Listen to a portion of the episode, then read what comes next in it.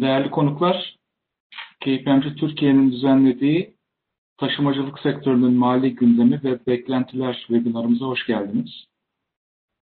Öncelikle 2021 yılının Türk taşımacılık ve lojistik sektörü için daha iyi e, geçmesini dileriz. Covid-19 etkisi altında geçen 2020 yılında tüm sektörler gibi nispeten daha kolay atlatsa da e, Türk taşımacılık sektörü ve dünyada taşımacılık sektörü de olumsuz yönde etkilendi. Özellikle Mart-Haziran döneminde e, kapanmalar ile birlikte tüm dünyada ekonomik aktivitelerin durması, tedarik zincirlerinin bozulması, küresel talep daralması taşımacılık sektörünü olumsuz etkiledi.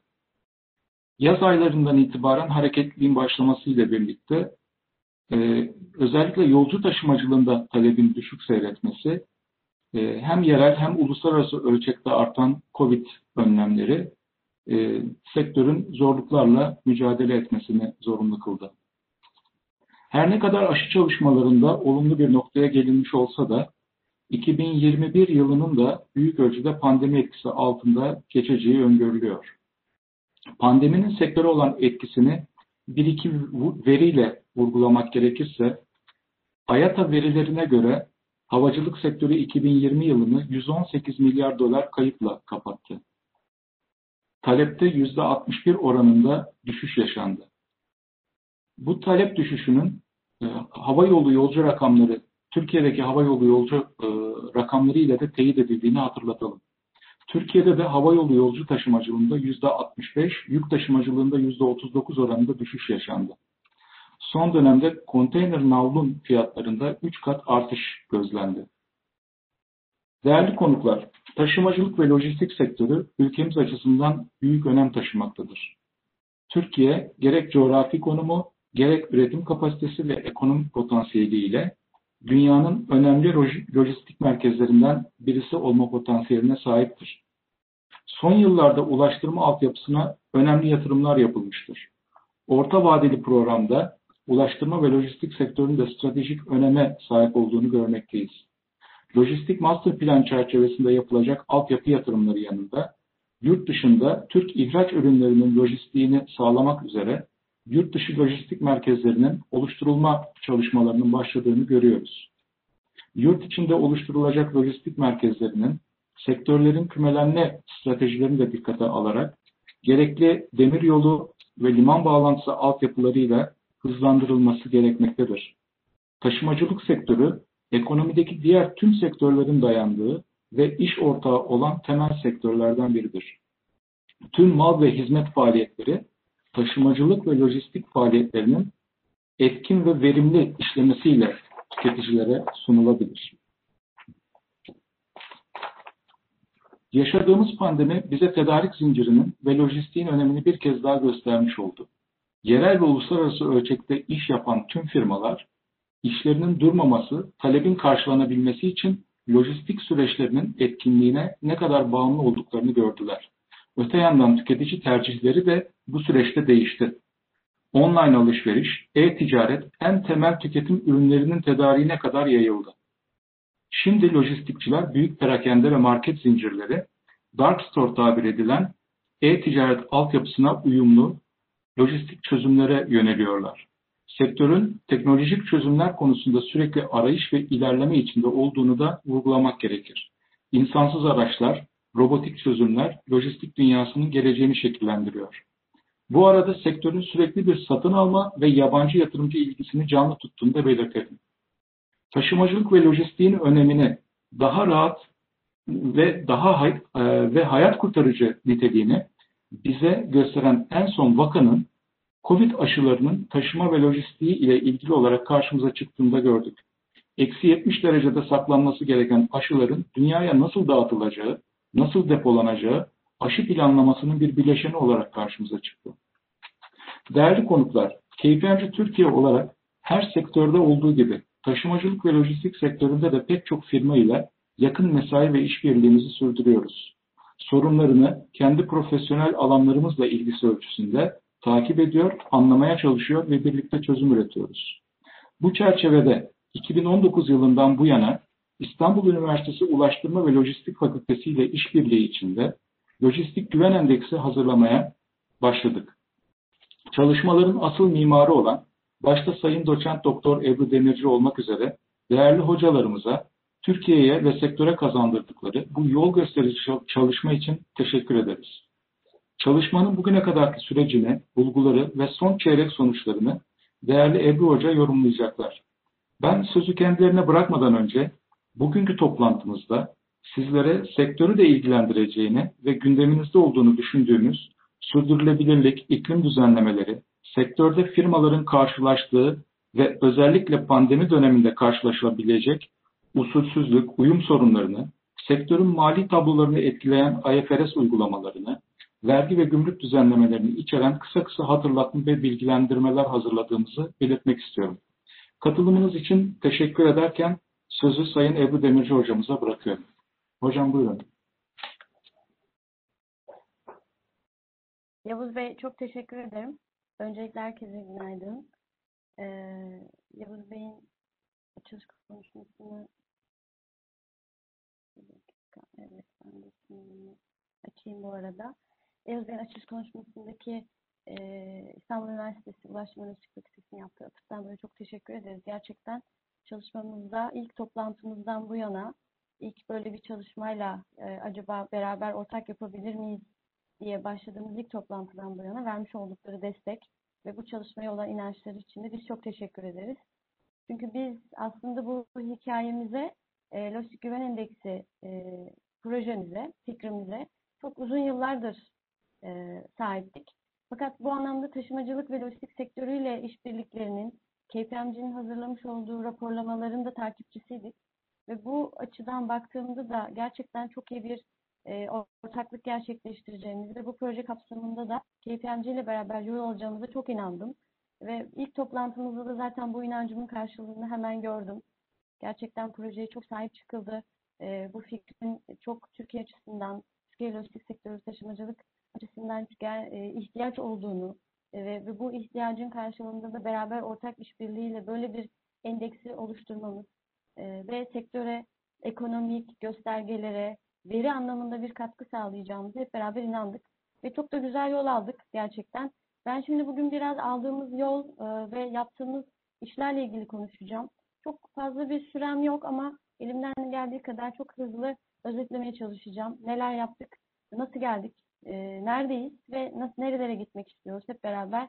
Yine KPMG ile ortaklığımızla beraber nereye gitmek istiyoruz, hedeflerimiz arasında neler var bunları kısaca özetleyeceğim. Şimdi biz bu çalışmanın aslında e, ilk ana noktasında şuna ihtiyaç duyduk.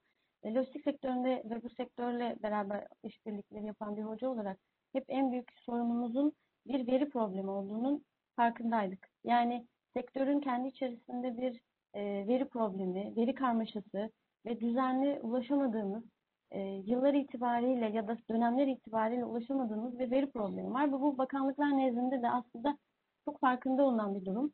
Ve bakanlıklar da bu konularla ilgili çalışmalarını son yıllarda arttırdılar.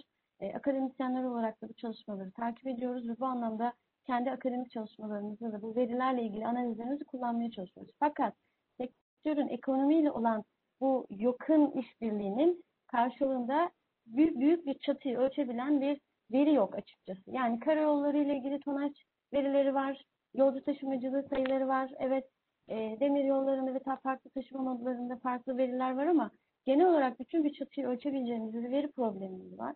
Aynı e, başka sektörlere ilişkin yapılmış çalışmaları da örnek alarak aslında lojistik sektöründe böyle bir veri ihtiyacını ortaya koymak istedik ki bunu da zaten e, akademisyen olarak çok fazla hissediyorduk ki sektörün katılımcıları, sektördeki e, bu anlamda yöneticiler de bu konuda bizimle e, ne zaman farklı toplantılarda yan yana gelsek de hep hemfikir oldular. Lojistik Güven Endeksi aslında bu e, herkesin ihtiyaç duyduğu bir veri e, çalışmasıyla beraber ortaya da çıktı. Bu anlamda partnerliği beraber KPMG ile beraber yürüttük ve e, uzun uzun toplantılarımızdan sonra bu endeksin e, nasıl oluşacağını, bilimsel anlamda nasıl oluşturmamız gerektiğini, veri toplama yöntemimizi hepsini beraber karar vererek e, bu noktaya getirdik. Neredeyse bir buçuk yıl, belki iki yılı bulan bir süre içerisinde bu çalışmamızı bugün beş dönemi hesaplanmış haliyle ortaya koymuş durumdayız. Ve birçok e, gösterge sektör göstergesi niteliğinde de kullanıldığını ve artık birçok alanda yöneticinin de bu anlamda artık farklı mecralarda bunu tartıştığını da görmeye başladık ki bu zaten e, bizim için çok e, umut verici bir nokta oldu ve e, çalışmanın gerçekten e, çok odaklı ve geleceğe ilişkin de çok umut verici bir çalışma olduğunu da bize gösterdi. Şimdi biz burada ne yapıyoruz? Bu çalışmada yani Lojistik Güven Endeksi bir veri. Biz bir endeks hesaplıyoruz. Bu endekste peki neyi hesaplamaya çalışıyoruz? Sektörün, lojistik sektörünün genel görünümünü değerlendirip beklentileri ve eğilimleri ölçmeye çalışıyoruz. Ve bu mevcut durum analizleri ve geleceğe yönelik analizlerimizde bu endeksi iki farklı e, rakam olarak ve genel olarak yani genel endeksimiz var. Bir mevcut durum endeksimiz var bir de geleceğe yönelik endeks olarak hesaplama yapıyoruz. Peki burada çok fazla e, amaç edinen yani bu anlamda birçok kurum ve kuruluşa, yöneticiye, sektör katılımcısına, akademisyene hatta öğrencilerimize bu onların da kapsamı içerisine giriyor. Birçok e, kamu otoritesine e, bize kamu otoritesine yönelik olarak bir veri oluşturuyoruz. Burada aslında bizim gördüğümüz şey şu ekonomik daralmalarda ve genişlemelerde ulusal fırsatların ortaya çıkarılmasını bir gösterge olarak özellikle ekonomik daralmada erken uyarı sistemi e, ve e, geleceğe yönelik beklentilerde ve genişlemelerde de beklentilerimizle beraber ulusal fırsatları ortaya çıkaran bir veri oluşturuyoruz ki birazdan verileri analiz ederken de zaten bu e, be beklentilerimize yönelik analiz yapacağız. Peki e, veri tabanı nasıl oluşturuyoruz? Bu veri tabanını oluştururken öncelikli olarak lojistik sektöründe faaliyet gösteren firmalar içerisinde çalışan yöneticiler en az 5 yıllık tecrübeye sahip uzman düzeyinde de lojistik e, çalışanları, lojistik uzmanlarını alıyoruz. Tabii burada farklı taşıma modları çerçevesine baktığımızda birçok alanda çok fazla uzmanlık gösteren e, çalışan olabiliyor.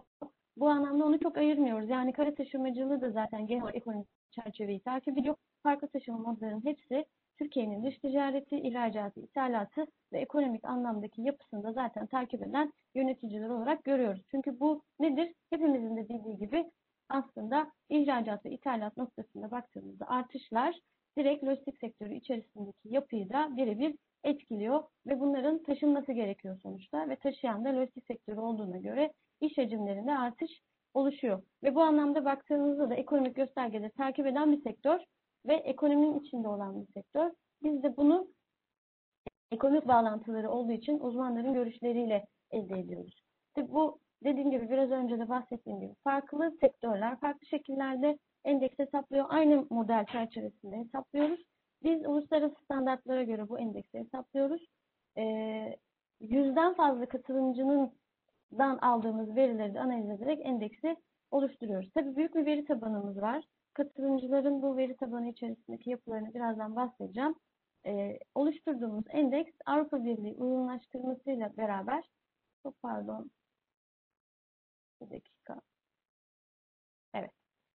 Avrupa Birliği uyumlaştırılmış iş yeri ve tüketici anketleri ortak programı kullanıcıları kılavuzunda açıklanan denge hesap yöntemine göre hesaplanmakta ve denge hesap yönteminde Eurostat'ın önerdiği TÜİ'nde güven endeksleri için kullandığı bir yöntem olarak karşımıza çıkıyor. Özellikle uluslararası standartlara uygun şekilde bu endeksi hesaplıyoruz ki çünkü daha sonra kamu otoriteleri tarafından bu endeksin aslında kullanılabilir ve kamu otoritelerinde ekonomik göstergeler oluşabilmesi için bu standart bizim için çok önemli.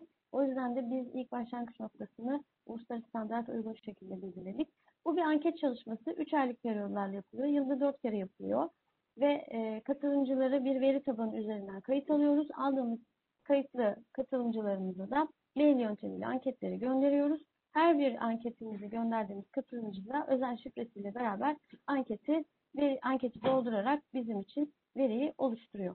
Peki burada ne yapıyoruz? Ocak, Şubat, Mart e, ilk kuartır, Nisan, Mayıs, Haziran ikinci kuartır, Temmuz, Ağustos, Eylül üçüncü ve Ekim, Kasım, Aralık'ta dördüncü kuartır olmak üzere dört dönem içerisinde analizi yapıyoruz. Yani yılda dört kere hesaplamış oluyoruz. Tabi burada bizim yöntemimiz e, her bir kuartırdan önceki dönem için mailler atılıyor, veriler toplanıyor. Mailler toplandıktan sonra da hesaplama yaparak, yaparak bu sonuçlarımızı ilan ediyoruz.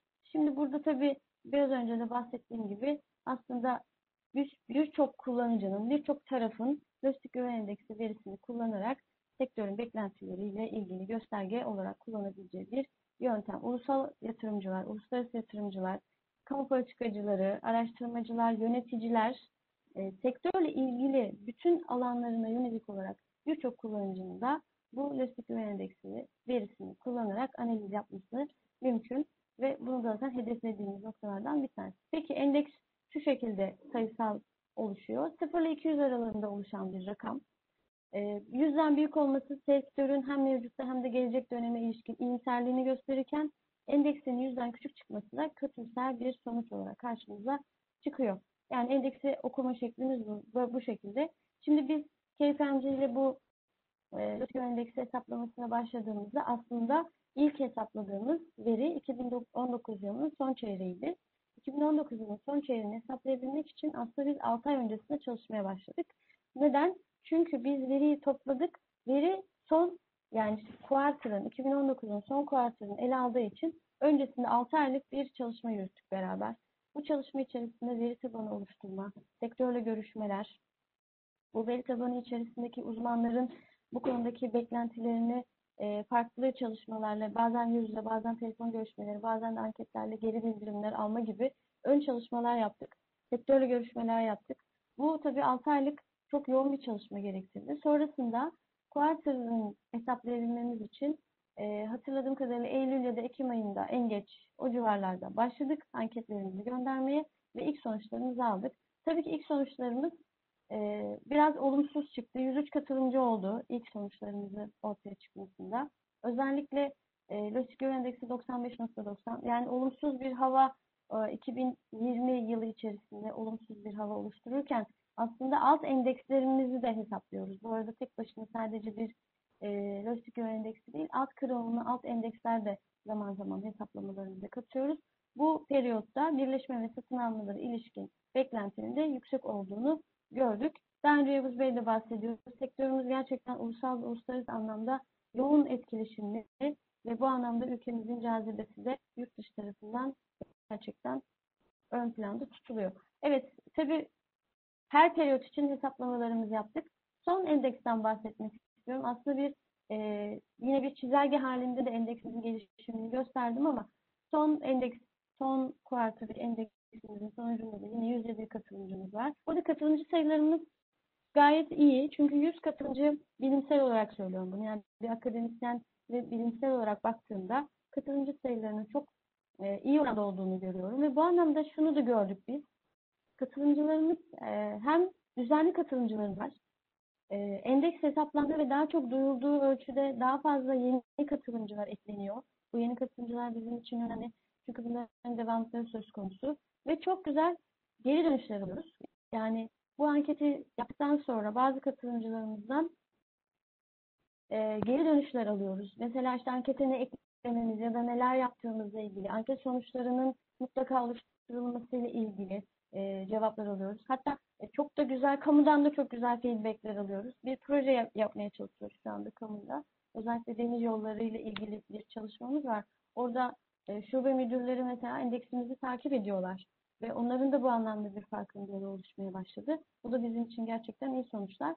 Son endeksimize bakalım. Son endeksimizde de yani son kuartır için yaptığımız endeks sonuçlarında da gelecek dönem beklentilerinin 111.80 ee, olduğunu görüyoruz. Yani yüzün üzerine çıktığı andan itibaren endeksin beklentiler yönündeki olumlu etkisini görüyoruz. Yani bu aslında şunu da gösteriyor bize. Bir taraftan ekonomik beklentilerin de olumlu yönde ilerlediğini görüyoruz. Ekonomik beklentiler olumlu yönde ilerlerken lojistik sektörde buna yine olumlu şekilde pozitif cevap veriyor. Tabi burada şu e, nokta var. Burada uzman olmaları yani sektör içerisinde e, bir uzmanlık e, sağlamış kişiler tarafından anketin doldurulması aslında çok önemli. Çünkü bugün için yapmaları gereken ya da gelecekteki planlamalarına ilişkin zaten e, kafalarında ve ellerinde tecrübelerinden de dolayı çok fazla e, veri var. Ama bu veriler bizim akademisyenler olarak kullandığımız veriler gibi değil. Tecrübeleriyle beraber oluşan bir e, yapıları ve veri sistemleri var ve bunu biz yansıtmalarını bekliyoruz ki yansıttıkları ölçüde de gördüğümüz kadarıyla önümüzdeki dönem için yani 2020'nin ilk 3 ayı için beklenti yüksek ve olumlu seviyede olduğunu görüyoruz. Mevcut durum 107.54 ile yine olumlu şekilde gerçekleşiyor. Şimdi burada aslında analizi yaparken e, şunu da görmemiz lazım. Veri silsilemiz birazdan gösteriyorum. 5 dönemle oluşmuş durumda. Bu 5 dönemdeki veri silsilesinde şunu görüyoruz. 2019'un son kuartırı ile 2020'nin son kuartırı arasındaki beklentilerdeki yani endeksteki duruma bir bakın yükselme var. Yani bir önceki yıla göre karşılaştırmalar yaparak aslında çok daha e, ayrıntılı analizler yapma şansını artık elde ettik. Biz bu e, ilk çalışmayı yaptığımızda elimizde sadece 95.9 olan endeks değerimiz vardı. Yani ilk satırımız vardı. Bu tek bir satırla çok fazla karşılaştırma yapma imkanımız yoktu. 3 dönem, 4 dönem, 5 dönemlik bir veriye ulaştığımız andan itibaren artık bir önceki yılla, bir önceki kuartırla karşılaştırma çalışmalar yapıp değerlendirmeler yapabiliyoruz. Bu çok bizim için çok önemli bir nokta. Özellikle akademisyenler için çok e, kıymetli bir durum. Şimdi 5 veri daha oluşturduğumuzda yani 2021 yılını 2022 yılının ilk kuartırında hesapladığımızda artık akademik çalışmalarda bir veri olarak kullanılabilecek düzeye gelmiş durumda olacak. Yani 10 veriye ihtiyaç var bir akademik e, paper'da, makalede ya da işte başka bir e, kongrede bir sunumda kullanılacak veri olarak ortaya çıkacak. Şu aşamada biz sektörün gösterge niteliğindeki bu verisini sektörü analiz ederken çok da rahat kullanmaya başladık artık. Karşılaştırmalı olarak da kullanıyoruz. Burada yine e, ufak bir e, grafik olarak göstermeye çalıştım. Mevcut durum endeksimiz, lojistik güven endeksi e, ve beklenti endeksine baktığımızda yine aslında çok gerçekçi olduğunu da görüyoruz. Çünkü 2020'nin ikinci kuartırındaki bu düşüş gerçekten pandemiyle beraber ortaya çıkan e, olumsuz etki diyelim ya da beklentilerdeki olumsuz durumu bize gösteriyor. 2020'nin 3. ve 4. döneminde de yine aslında Haziran ve e, son, yani Haziran'dan sonraki e, yaz dönemiyle beraber gelişen beklentilerdeki yükselişi bize aslında endekste aynı şekilde ifade ediyor.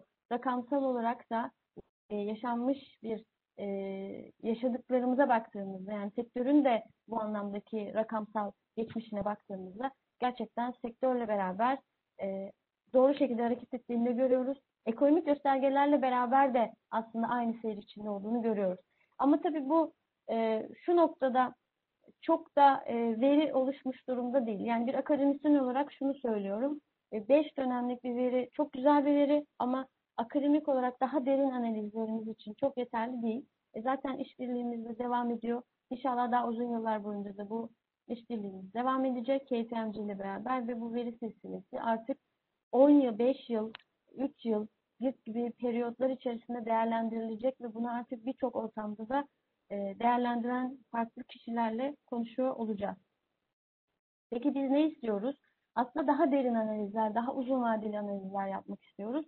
Bu kısa vadeli, e, ilk aşamada kısa vadeli gibi bir analiz gibi görünse de aslında veri oluştukça uzun vadeli analizlere doğru bizi yönlendirecek. Çünkü artık 2019 yılına göre, 2020 yılına göre gibi çalışmalarla başlayacağız. Çünkü bizim baz yılımız 2019'un e, son kuartırı olarak ortaya çıktı. Ondan sonraki yıllar itibariyle çok daha iyi derin analizler yapma fırsatı bulacağız. Bu endeksimizde başka bir hedefimiz de şu. Şimdi endeksi hesaplarken alt kırılımlara ilişkin çalışmalar yapmak istiyoruz. Mesela lojistik sektöründe iş gücü, lojistik sektöründe birleşmeler, satın almalar, lojistik sektörünün farklı eğilimlerini ölçmek üzere alt kırılımları da oluşturan farklı endekslerde hesaplamayı hedefliyoruz. Bu tabi biraz zaman alacak. Alt kırılımlar için biraz daha veri oluşturmamız, veri tabanındaki katılımcıları biraz daha güçlendirmemiz gibi alt çalışmalar devam ediyor hala. Ve bunları da yaptığımız zaman hem sektöre ilişkin alt kırılımları da hesaplamış olacağız. Ve taşıma modlarına göre alt kırılımlar oluşturabiliriz. Yani böyle hedeflerimiz de var. Kara, deniz, hava ve demir yolları için alt kırılımlara ilişkin endeksler oluşturabiliriz. Bu aslında çok da e, verimli çünkü artık demir yolları nereye gidiyor, hava yolları nereye gidiyor, karayolları nereye gidiyor gibi sorularla karşı karşıya kalıyoruz analizlerimizde ve bunu da ölçebilecek e, alt endeksler oluşturabilmemiz mümkün bu çalışmayla ve bunun için yine aynı şekilde e, hem yaygınlaştırmamız endeksi hem de veri tabanımızı bu anlamda daha da güçlü hale getirmemiz lazım. Özellikle tabii bizim e, başlangıç noktamız olan akademik çalışmalar ve makalelerde endeksin ve verilerin kullanılmasına yönelik çalışmalarımız hala devam ediyor. Ee, önümüzde 2020 var, 2020 hesaplamalarımız. Sonrasında 2021'in ilk kuartırıyla beraber artık bir akademik çalışma ve makale kullanacak seviyeye gelmiş olan bir endeks oluşacak. Ve biz e, hızlı şekilde bu anlamda çalışmalarımızı da yoğunlaştıracağız. Evet, ben çok hızlı e, ne yapmak istediğimizi, hedeflerimizi anlatmaya çalıştım. E, benden sonra e, sorularınız varsa hep sanırım soru cevap kısmında cevaplayabilirim. Özellikle e, çalışmaya ilişkin e, web sayfamız var. lge.is. Orada yine takip edebilirsiniz. Farklı platformlarda farklı uzmanlar tarafından da yine bu verinin e, analiz edilmesine çalışıyoruz. Yani daha doğrusu farklı uzmanların veriyle ilgili görüşlerini almaya çalışıyoruz. Bu bizim için çok kıymetli. Uzman görüşleri özellikle. E, bize bu konuda aslında çok e, yoğun destek veren e, UNED ekibine çok teşekkür ediyorum. Aynı zamanda da kendi mezunlarımız çok yoğun destek veriyor. Biz 10 yılı aşkın bir süredir bu alanda faaliyet gösteren bir fakülteyiz. Ulaştırma Lojistik Fakültesi olarak İstanbul Üniversitesi bünyesinde. E, ve bu çalışmalarımızda mezunlarımızın e, çok güzel desteklerini gördük. Çünkü artık kendileri 10 yıldan fazla tecrübeye sahip yöneticiler seviyesine geldiler. E, bu veriye sahip çıktılar. Fakültelerinin oluşturduğu bu projeye gerçekten bizden daha çok sarıldılar. Yine burada da onla, burada onlara da teşekkür etmek istiyorum katkılarından dolayı. E, şimdi ben çok da uzatmak istemiyorum. Bu Evet, teşekkür ederim. Benden sonra konuşmasını yapmak üzere Orçun Önder Bey'e sözü vermek istiyorum. Kendisi taşımacılık sektöründe usulsüzlük, uyuşmazlık ve uyumla ilgili e, konuşmasını yapacak. Buyurun Orçun Bey.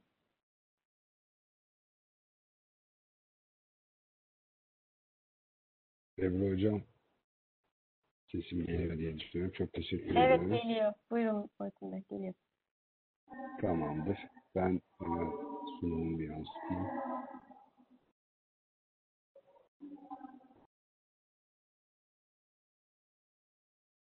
Sunumun da geldiğini varsayarak e, kısa bir kendimi tanıtarak başlamak isterim. E, ben Oytun Önder. E, yaklaşık 12 yıldır hizmet sektöründe faaliyet gösteriyorum. Odaklandığım alanlar temel olarak e, usulsüzlük incelemeleri, uyuşmazlık, ticari uyuşmazlık danışmanlığı ve uyum altyapısı oluşturma hizmetleri. E, e, biraz daha tabii bizim sunumumuz burada akademik değil, biraz daha piyasa üzerinde edindiğimiz tecrübeleri aktarmak üzerine kurguladığımız bir sunum. E, taşımacılık sektörü işinin e, taşımacılığın doğası sebebiyle tabii bizim hizmetlerimize çok tesadüf eden, e, çok karşımıza çıkan konu başlıklarından biri. E, Bunun çeşitli aşamaları karşımıza hem usulsüzlük bacağında hem ticari uyuşmazlıklar bacağında karşımıza sıklıkla bugüne kadar çıktı. Ben biraz aslında başımıza gelen vakalar üzerinden kurguladığımız sunumu aktaracağım şimdi. Yani tabii çok basit olmakla beraber aslında dört tane ana kategorimiz oldu. Yani taşımacılık ve lojistiğin dayandığı hizmetin belli başlı altyapısal unsurlarının en temeli çeşitli platformlarda, yüzeylerde taşıma işlemi. Bu bunun aslında gösterimin amacı bunu anlatmak değil. Bu işin aslında ne kadar kompleks olduğunu göstermek. Hepsi birbirine bağlı. Kimi zaman bağlı, kimi zaman ayrı ama birbirine muhtaç, çoğu zaman muhtaç bir operasyondan bahsediyoruz. Sadece şu an ekranda gördüğümüz e, denklemde bile dört farklı araç var. Dört farklı araç, dört farklı ticari kurgu demek. Aynı zamanda bu araçlar arasındaki bağlantıyı kurduğumuzda da epey kompleks bir denkleme ulaşan e, bir e, sonuçla karşılaşma ihtimalimiz oldukça yüksek oluyor. Yani burada bile baktığımızda birçok e, grubumuz var. Bu gruplardan yani bu faaliyet gösteren gruplardan işte yüklenicisi, satıcısı, alıcısı, taşıyıcıları, e, gümrük otoriteleri bu işlemi yine yapmamızı sağlayan, yaptıran, bu işlemi çalışacağımız firmaları bulan, e, süreci organize eden brokerlar, acenteler ve yine bu süreci baştan sona veya kısmi olarak e, sigorta altında olan sigorta firmaları e, dediğimizde biraz önce kurduğumuz dört farklı taşıma aracı bu sefer şu an ekranda gördüğümüz yedi farklı organizasyon yapısı ve yedi farklı oyuncuyu ve tabii ki buna bağlı belki e, çok daha fazla oyuncuyu, ticari oyuncuyu denkleme sokuyor. Sadece sözleşmesi olarak şöyle kaba bir liste, hızlı bir liste hazırladığımızda ne var diye düşündüğümüzde bu liste çok hızlı oluşturduğumuz bir liste. Ee, neden çok hızlı? Yani listeyi kalabalık, kalabalıklaştırmak çok mümkün ama günlük müşavirliği sözleşmesinden tedarik sürecine yönelik sözleşmeleri, kredi finansman sözleşmesinden broker sözleşmesine, sigorta poliçelerinden uluslararası taşımacılık anlaşmalarına birçok konu başlıyor gündemimizde. Ben bunları niye böyle bahsettim? Yani buradaki kompleksiteyi bahsetmek, bahsetmemizin temel amacı iki tane. Tabii ki biraz önce bahsettiğim gibi yani bunun temel olarak usulsüzlük ve uyuşmazlık potansiyelini ortaya koyuyor. Çünkü usulsüzlük dediğimiz konu başlığı, usulsüzlük, biz de usulsüzlük derken çok kısa bir tarifle içerisinde kasıt unsuru bulunduran, biraz maddi menfaat gözeti, e, ağırlıklı olarak çalışanların yaptığını düşündüğümüz, yani çalışanların yaptığına odaklandığımız e, eylemlere usulsüzlük diyoruz. Burada usulsüzlük olma potansiyeli üç tane ana başlığı var. Bir, bunlardan bir tanesi kontrol yapısı. Yani üç etmeni var ama bir etmeni kontrol yapısı. Bu kadar kompleks ticari bir denklemde tabii ki usulsüzlük potansiyeli de buna beraber olarak çok yüksek seviyede e, risk teşkil ediyor. E, burada e, e, yine bir diğer başlığımız da uyuşmazlık. Uyuşmazlık da yine kompleks ortamları seven, ticari kurguların e, farklılaşmasını seven ve bunlardan e, çeşitli faydalar. Ya tabii ki burada uyuşmazlık tarafların yaşamak istediği Merhabalar, günaydınlar herkese. Orçun sanırım düştü. Onun için e, üçüncü konumuz olan COVID-19 ve finansal raporlama ile ilgili kısımdan ben devam etmek istedim. İsmim Işıl Topçuoğlu. KPMG Türkiye Orient Assurance bölümünde şirket ortağı olarak görev yapmaktayım. Bugün sizlere COVID-19'un finansal tablolarımızda olan olası etkilerinden bahsetmeye çalışacağım. Uluslararası Finansal Raporlama Standardı olan UFRS ve Türkiye Finansal Raporlama Standardı olan TFRS çerçevesinde hazırlayacağımız 2020 finansal tablolarımızda COVID-19 pandemisinden kaynaklanan muhasebe konularımız neler olacak? Yine finansal tablo dipnotlarında yapılması gereken açıklamalar neler? Kısaca sizlere aktarmaya çalışacağım. Bildiğiniz gibi 31 Aralık 2019 sene sonunda COVID-19 etkilerini TMS-10 bilanço tarihi ve sonraki dönemde gerçekleşen olaylar standardı kapsamında finansal tabloda düzeltme gerektirmeyen bir olay olarak değerlendirmiştik. Ancak çok özellikle etkilenen, sektörde faaliyet gösteren şirketler, şirket yönetimleri bu olayın etkisini önemli olarak değerlendirdiği için dipnotlarda muhtemel etkilerine ilişkin açıklamalar yapmıştı. Şimdi 2020 yılında ise ilk çeyrek raporlamalarından itibaren gerek ekonomide yaşanan daralma, tedarik ürün zincirinde yaşanan sıkıntılar, kur, faiz, likidite gibi piyasalardaki ciddi belirsizlik durumları sebebiyle mali tablolar ciddi şekilde etkilendi ve pek çok başlık altında COVID-19'un muhtemel muhasebe konularını konuşmaya başladık. Ee, ben önce e, gelir tablosu kısmıyla başlayabiliriz. Çünkü gelir tablosu şirketlerin finansal performansını oldukça etkileyen, etkiliyor. Ee, ilk konuştuğumuz sorulardan biri ne oldu bu kapsamda? COVID-19 dönemi giderlerinin kar zarar tablosunda nerede ve nasıl göstermeliyiz? Covid-19 giderlerini acaba olağanüstü gider olarak yazıp kar zarar tablomda ayrı bir şekilde gösterebilir miyim e, sorularını cevaplamaya çalıştık. E, dediğim gibi finansal performans bizim için önemli ve şirketler normal faaliyet performanslarının dışında oluşan bu giderleri bazen ayrı gösterme niyetinde olabiliyor. Burada dönüp TMS1 finansal tabloların sunulmuşu standartına bakmamız gerekiyor. Burada da diyor ki Finansal tablolar için önemli gelir ve gider kalemlerinin kar zarar tablosunda veya dipnotlarda ayrı, ayrı olarak gösterilmesini bekliyoruz diyor.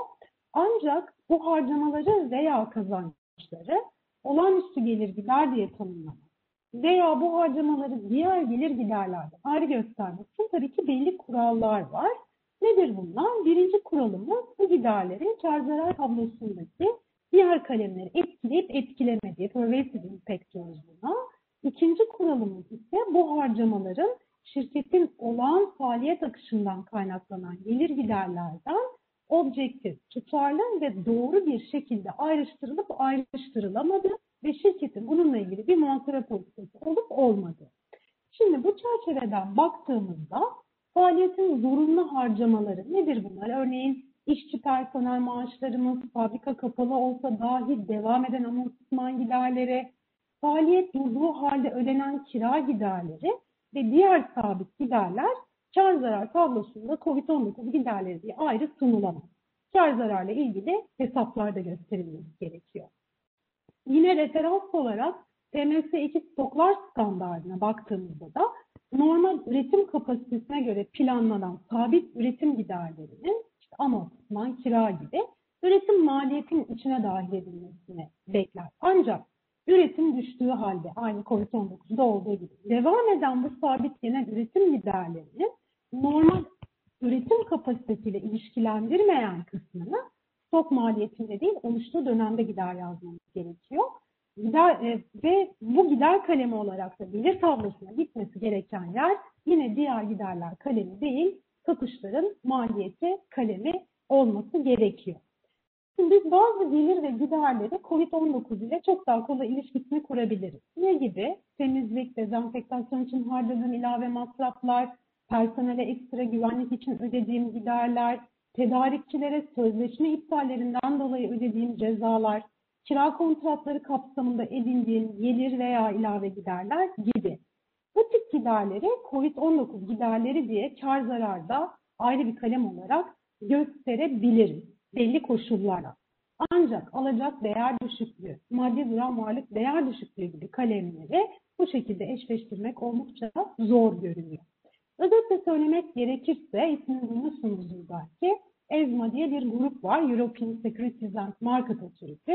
Aslında bu kapsamda hemen bir paper yayınlanmış ve bu giderlerin nasıl sunulması ile ilgili yol gösterici bir rehber sunmuş. Ve burada diyor ki benim anlattıklarım çerçevesiyle de değerlendirdiğimizde özetle normal giderlerle COVID-19 giderlerini birbirinden ayırmak çok zorlu bir iş. Bu sebeple durumu dipnotlarda açıklama şeklinde ilerlenmesi tavsiye edilmiş durumda diyebiliriz. Yine gelir tablosu tarafından devam edersek belki COVID-19'da hasılatın muhasebeleştirmesi konularını nasıl etkilediğine de göz atmak faydalı olacak. Çünkü kar zarar tablomuzda en önemli kalemlerimizden bir tanesi hasılat. Ee, burada bize yol gösteren standart ise TFRS 15. Örneğin şirketler e, biraz sonra anlatacağım konularda tekrardan hasılatı değerlendirilmesi gerekebilir. Nedir bunlar? Bir, sözleşme yükümlülüklerimizi eğer tam zamanda yerine getirmekte zorlanabiliriz bu dönemde veya gecikmeli getirmekten dolayı hak edeceğimiz tutarlarda eksilmeler olabilir. Bu şirketlerin mevcut sözleşmeler için geliri muhasebeleştirememesi anlamına gelebilir mi? Yani sözleşme yükümlülüklerimizi yerine getirebiliyor muyuz? Birinci konu. İki, bugüne kadar kontrata göre tamamlanan performans yükümlülüklerine ilişkin ödeme hakkını şirket alamayabilir. Örneğin force majeure sebepler dolayısıyla. Bu gelirin dönem içinde kayda alınmasını engeller mi? Ve son olarak şirketler ve müşterileri COVID-19 salgınının işletmeler üzerindeki etkilerine yanıt vermek için mevcut sözleşme şartlarını değiştirmeye çalışabilir. İşte iskonto, para iadesi, farklı prim tanımlamaları gibi. E, bu, bu durumda şirketler bu sözleşme değişikliklerini nasıl hesaba katmalı? Özetle TFRS 15 kapsamında COVID-19 dolayısıyla özellikle etkilenen müşterilerimizde bu kapsamda hasılat yazmak daha zor bir hale gelmiş olabilir. Ve bu çerçevede yaptığımız önemli tahmin ve varsayımları dikkatlice gözden geçireceğimiz bir sene sonu raporlama dönemi bizleri bekliyor olacak. Üçüncü konu olarak da COVID-19'un kiralamalar üzerindeki muhtemel etkilerini konuşabiliriz. Biliyorsunuz 2019'da TFRS 16 hayatımıza girdi. Kiracı ve kiraya veren arasında bugünlerde sıkça karşımıza çıkan kira imtiyazları ya da avantajlarının finansal tablodaki etkilerini değerlendirme konusu gündemimizde. TFRS 16 şöyle diyor. Bir kiralama sözleşmesinde değişiklik tanımının ne olduğuna bakmamız lazım. Lease modification, kiralama sözleşmesinin esas hüküm ve koşullarının bir parçası olmayan kira kapsamındaki ya da kiralama bedelindeki değişikliklerdir. Örneğin ne olabilir bu? Bir veya birkaç dayanak varlığın kullanım hakkının ilave edilmesi olabilir. Veya sonlandırılması ya da sözleşmeye bağlı kiralama süresinin uzatılması veya kısaltılması olabilir. Şimdi bir örnekle e, açıklamak gerekirse örneğin ofis binamıza ilişkin kira sözleşmeleri kapsamı, sözleşmemiz kapsamında mal sahibinden 6 ay boyunca %20 aylık indirim istedik. Bu durumda TFRS 16 kapsamında kiralamada yapılan değişiklik değil hemen bunu muhasebeleştirmesine geçmeli miyim? Sonuç itibariyle aylık ödeyeceğim bedel değiştiği için ilk bakışta bir değişiklik gibi görünebilir. Ama mal sahibi sonraki dönemlerde bu indirimi kompanse edebilir ya da kontratta mücbir sebep maddesinde bu tip indirim alınabileceğini ifade eden bir madde olabilir. Yani burada dikkat etmemiz gereken en önemli husus sözleşmedeki bu değişikliğin kiralama sözleşmemizin esas hüküm ve koşullarının bir parçası olup olmadığıdır. Bu durumda kira indirimi, kira ödemelerinin ertelenmesi veya belirli süreliğine kira alınamam, alınmaması her ne kadar ilk anda kiralamada yapılan değişiklik gibi gözükse de hukuki değerlendirme sonucu bu değişim TFRS 16 gereği sözleşme değişikliği kapsamına girmeyebilir. Peki sözleşme değişikliği kapsamına girmeyen kira ödemelerindeki bu değişiklikleri ne yapacağız? Genel olarak değişken kira ödemeleri olarak değerlendirildiğinden TFRS 16'ya göre etkisi kar zarar tablosunda muhasebeleştirilmesi gerekiyor olacak. Şimdi biraz da bilanço tarafına geçelim isterseniz. Ee, ilk etkilenen ve konuşulan konulardan biri açıkçası ticari alacaklar değer düşüklüğü oldu COVID-19 sonrasında. Ee, bu konuda da bize TFRS 9 yine yol gösteriyor. TFRS 9'un beklentisi bildiğiniz gibi daha henüz vadesi gelmemiş alacaklarıma bile beklenen kredi karşılığının ayrılmasını öngörüyor. E, Covid-19 ortamında müşterilerimin ekonomik olarak sıkıntıya düştüğü bilgisini edindiğinde o zaman dönüp ticari alacaklarım için ilave bir şüpheli alacak karşılığı ayırmamız gerekebilir. Beklenen kredi zarar modelini oluştururken biz neye bakıyorduk? Özellikle alacaklarımızın üzerindeki geçmiş değer düşüklükleri trendi üzerinden hesaplamalar, tahminler yapıyorduk. Oysa şimdi COVID-19'un ekonomik etkisini bu histerik trendde görmemiz de çok mümkün değil. O zaman bu kapsamda alacaklarımızı daha farklı modellerle, daha uzman modelleri, raporlama tarihindeki bilgilerimizi, kredibilite bilgilerimizi dahil ederek yeni modellerle hesaplamamız, tahmin etmemiz gerekebilir. Değer düşüklüğü ve bilanço kaleminden giderken sonraki konumuzda varlıklarda değer düşüklüğüne ilişkin değerlendirmeler olabilir. Bu ekonomik kriz PMS 36 varlıklarda değer düşüklüğü standardında yer alan değer düşüklüğü göstergesi kavramını direkt tetikledi. Çünkü standart diyor ki ekonomik daralma ilgili standarda göre değer düşüklüğü göstergelerinden bir tanesidir. Maddi duran varlıklarım, maddi olmayan duran varlıklarım, yatırımlarımın değerlerinde bir düşüş olma ihtimali elbette bu dönemde çok yüksek. 2020 yılında bizim denetim çalışmalarımızda en önemli ajanda maddelerimizden biri değer düşüklüğü testleri oldu bu kapsamda. Kısaca ifade etmem gerekirse nedir? Değer düşüklüğü nasıl? Varlığın geri kazanımını tutarıyla defter değerini karşılaştırıyorum ve düşük olanıyla bilançoda tutmaya devam ediyorum. Eğer varlığın geri kazanabilir tutarı defter değerinden daha düşükse değer düşüklüğü gideriyor. Bu da ne oluyor? Bizim kar zarar tablomuza negatif bir etki olarak girebilir. Yine eğer bilançonuzda şerefiye taşıyorsanız standarda göre her yıl değer düşüklüğü testine tabi tutmamız gerekiyor. Bu değer düşüklüğü testlerini de şirket yönetiminin onayladığı bütçeler üzerinden yapıyoruz. Peki COVID-19 ile birlikte ne oldu? Bu bütçelerde yer alan nakit e, akışları acaba benim şerefimin varlığını destekliyor mu sorusunu daha kuvvetli bir şekilde sormama sebep oldu. Çünkü nakit akışları ekonomik daralma sonucunda değişikliğe uğradı. O halde bunlar tekrardan gözden geçirilmeli ve varsa değer düşüklüğü gideri yazmamızı gerektirebilir. Şimdi değer düşüklüğü olarak değil ama yine bir varlık kalemi olarak ertelenmiş vergi varlığından da çok kısa bahsedebilirim. Biliyorsunuz bir ertelenmiş vergi varlığına realize olması benim ileride sağlayacağım karla alakalı. İleride bir karım varsa bu varlığı kullanabilirim. Şimdi yine ileriye yönelik yapmış olduğum bu projeksiyonlarda e, da ki karı eskisi gibi yaratamayabilirim COVID-19 etkisiyle. İleriye yönelik kar rakamlarını revize etmem gerekebilir ve bu ertelenmiş vergi varlığına yine karşılık ayrı- ayrılıp kar zarar tablomda gider yazmam gerekebilir. Yine negatif bir etki olarak karşımıza çıkabilir. Diğer yandan e, bir altıncı madde belki şeyden bahsedebiliriz. Finansal borçların yeniden yapılandırılması. Neden gündemde? Çünkü şirketler bu dönemde nakit akışlarını yönetebilmek için finansal borçlarını yeniden yapılandırma yoluna gittiler. İşte havayolu, kruz şirketleri, liman işletmeleri örneğin görüyoruz. Hizmetlerin tamamen durmuş durumda ve bu durumda da var olan borçlarımı zamanında ödemeyebilir, ödeyemeyebilirim. FRS 9 standardı bu konuda yine bize yol gösteriyor ve diyor ki borçlarda yeniden yapılandırma yapmam gerektiğinde yeni değişiklikler neler olabilir? Buna bir bakalım. Vade uzaması, faiz oranında değişiklik olabilir. Eğer bu önemli bir değişiklik değilse finansal tablo dışarısına çıkarmadan aradaki farkı yine gelir gider tablosuna yansıtmam gerekecek. Eğer etki çok büyükse eski borcun finansal tablo dışına çıkarılması, extinguishment ve yeni kredi olarak muhasebeleştirilmesi gerekmektedir. Bu da yine accounting anlamında aklımızda olması gereken önemli konulardan biri. Yedinci konu olarak devlet teşvik ve yardımlarına bir bakalım isterseniz. Covid-19 döneminde dünyanın dört bir yanındaki hük- hükümetler Covid-19 koronavirüs salgınının neden olduğu mevcut koşullarda şirketlere yardım sağlamak için çeşitli önlemler aldı biliyorsunuz. Ee, bu konuda peki bize yol gösteren standart hangisi? TMS 20. Ona bakmamız gerekiyor. Şimdi devlet teşvik ve yardımlarının muhasebeleştirilmesi desteğin niteliğine ve türüne göre çok önemli derecede farklılık gösteriyor. Yani örneğin bu bir hibe mi, kredi mi, vergi avantajı mı, garanti sağlama mı gibi. Ve dolayısıyla uygulanacak özel muhasebe gereksinimlerini de belirlememiz gerekiyor.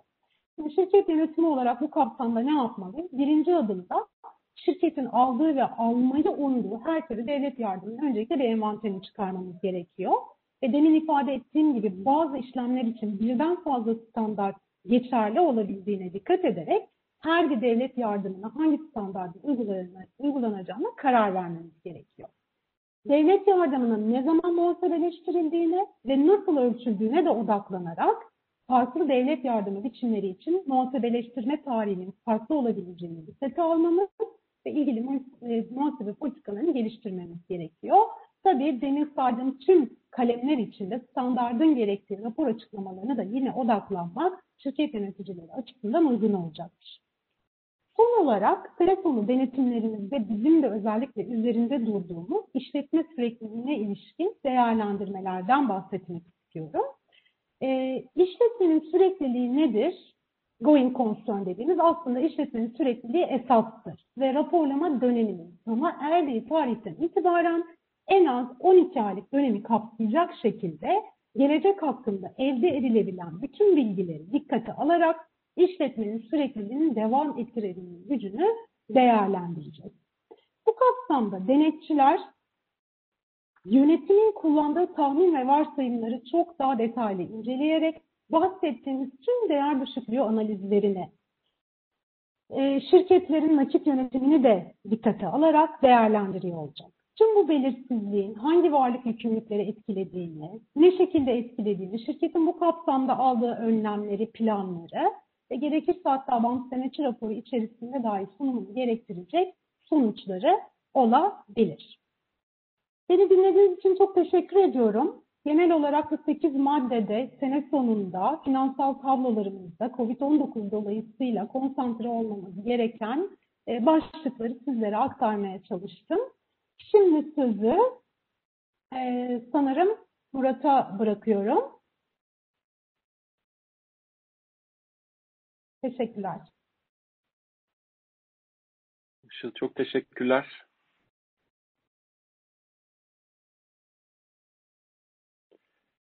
Sanırım sözü devralmış oldum. Umarım sesim ve görüntüm ulaşıyordur.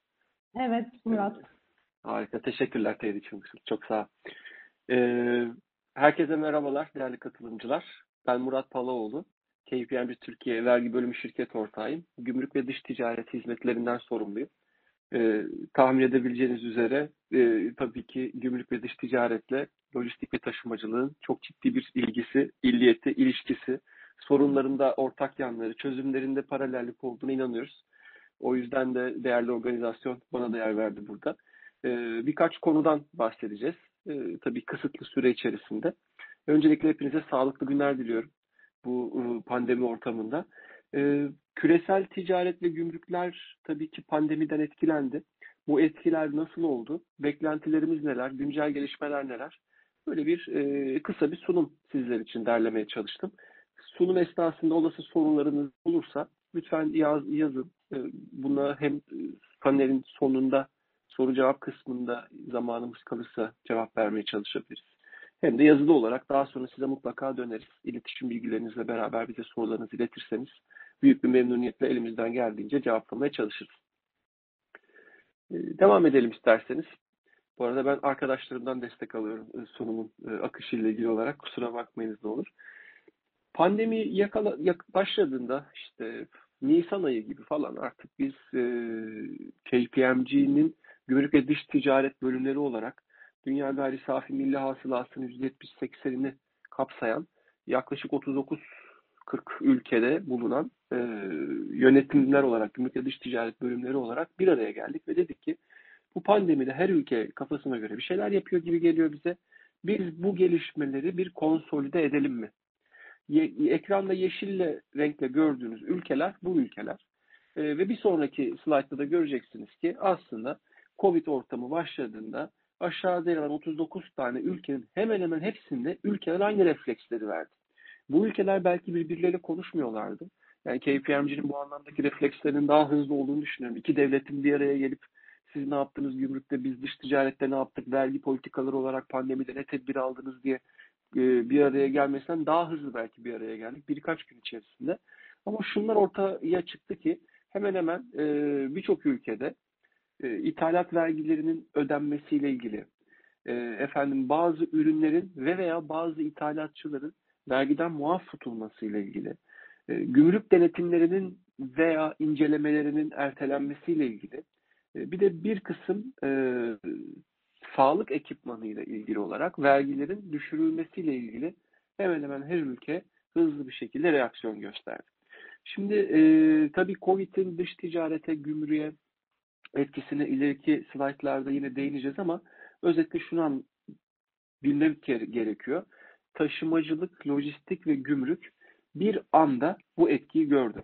Çünkü e, bir anda belki insanlar, ekonomik aktörler, devletler başı kesik tavuk gibi ne yapalım, ne edelim derken aslında herkes şunu fark etti. Kamu sağlığını korumak için, içeride tedarik zincirinin güvenliğini sağlamak için işte örneğin maske ihracatına ilk başta yasak geldi. Neden? Çünkü önce iç, içerideki ihtiyacı gidermek gerekiyordu. Solunum cihazlarının ihracatına yasak geldi, ithalatına vergiler düşürüldü.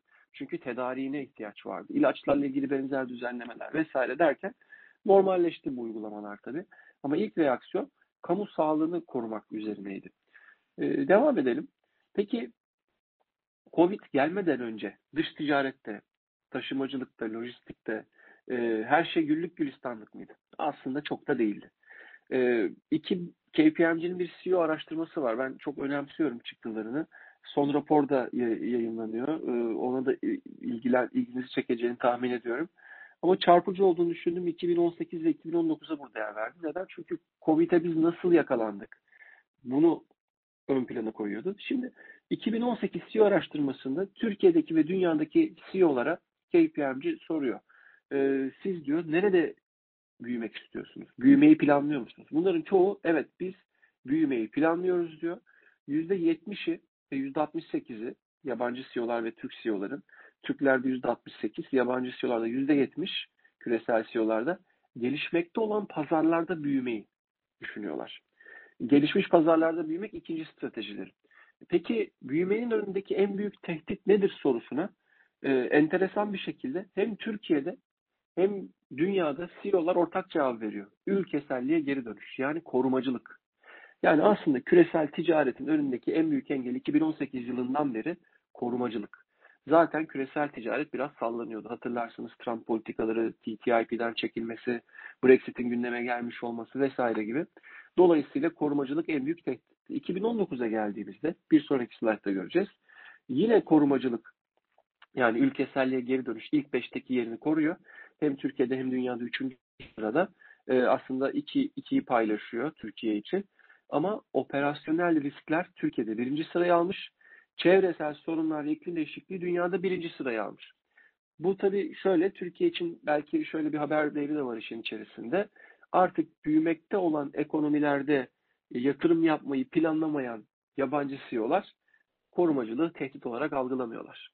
Yani e, aslında Türkiye'ye çok yatırım gelmeme olasılığından bahsetmeye başladı belki 2019.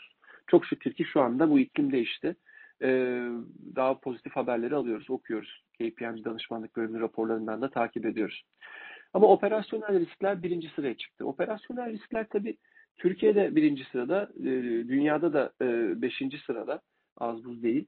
Operasyonel riskleri yönetirken bunun COVID'in de çok olumlu etkilemediğini söylemek gerekiyor. Devam edelim. Şimdi burada bir yandan da e, ekonomik ve dış ticaret verilerini görmüş olacağız beraber karşılıklı. E, açıkçası şöyle bir şey var. Önümüzdeki tablo biraz e, karmaşık görünmekle beraber aynı ayın hem ithalat hem ihracat datasını veriyor. iki ayrı renkle. Hem de yanındaki sütunla bir önceki yılı da yan yana koyuyoruz. Dolayısıyla biz ithalat ve ihracat arasındaki farkı ve bunun bir önceki yıla göre ne hale geldiğini gözlemleyebiliyoruz. Şimdi Nisan, Mayıs, Haziran aylarında e, ihracatımızdaki radikal düşüşü gözlemleyebiliriz. Neler olmuştu bir hatırlayalım. Aslında hem sektörümüz için hem dış ticaret için hatırlayalım. Bir anda sınır kapılarımız kapandı. Bizim dış ticaretimizin %70'i komşu ülkeler artı Avrupa Birliği. Avrupa Birliği kapandı hatırlarsanız. E, kamyonlarımız dolu gitti, boş geldi, lojistik maliyetleri arttı kapılarda kaldı. Kamyon şoförleri e, araç değişikliği yaptılar. Covid ortamında hatırlarsak. Dolayısıyla çok ciddi bir e, düşüş yaşandı ihracatımızda. E, tabii bunun dış ticaret açığına radikal bir etkisi olduğu için ithalatı da baskılama gereği hasıl oldu.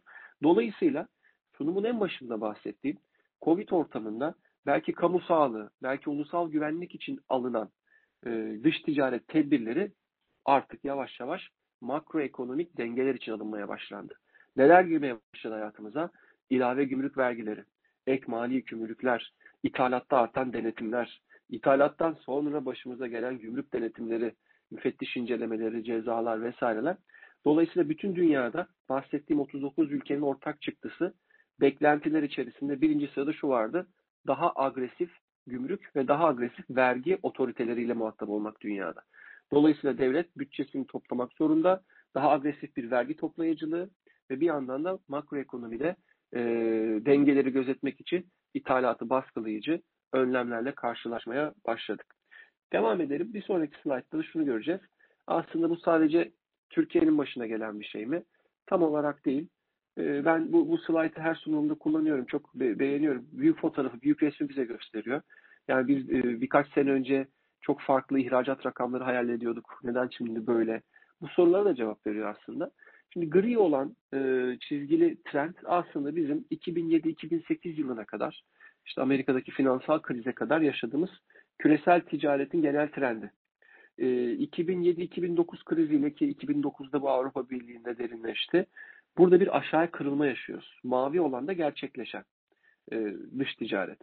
Daha sonra fark ediyoruz ki sarı çizgili olan yeni trende oturuyor. 2011-12 itibariyle. E, bu yeni trendde devam ederken de 2018 ile beraber mavi sarıdan hafif aşağı doğru ayrılıyor farkındaysanız. Covid öncesi. Bu korumacılıkla beraber. Dolayısıyla zaten aslında işler çok iyi gitmiyorken bir de üstüne Covid geldiğinde işte neler konuşuluyordu? Ee, yeşil senaryo, iyimser senaryo, kırmızı kötümser senaryo dış ticarette %13 ile 32 arası bir daralma bekliyordu Dünya Ticaret Örgütü. Çok şükür ki bunu revize etti 9.2'ye. Hepsi olumlu senaryodan daha da olumlu gerçekleşti. Ee, insanoğlu çok çevik, toplum çok çevik, iş dünyası çok çevik. Umduğumuzdan çok daha hızlı uyum sağladı birçok alanda. Dolayısıyla e, her ortamda çalışan dış ticaret erbapları, lojistik sektörü, burada bulunanlar bizler e, kendi başımıza gelse bile çalışmaya devam ediyoruz. Dolayısıyla bu iyimser senaryonun gerçekleşmesine sağladı. Hatta iyimserden daha iyi bir senaryo.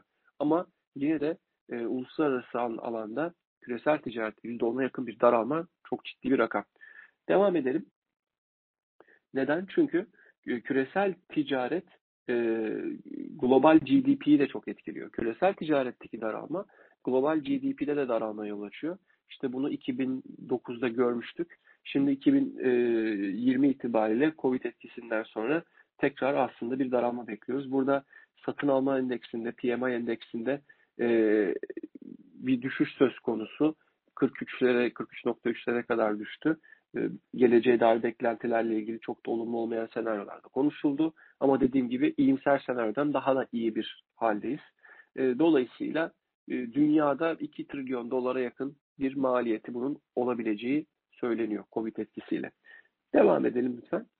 E, şimdi tabii e, taşımacılık, lojistik tarafına baktığımızda, e, gümrük tarafına baktığımızda işin de şöyle bir durumu var. Bu kadar e, etki varken bir yandan da bunların yönetilmesi söz konusu.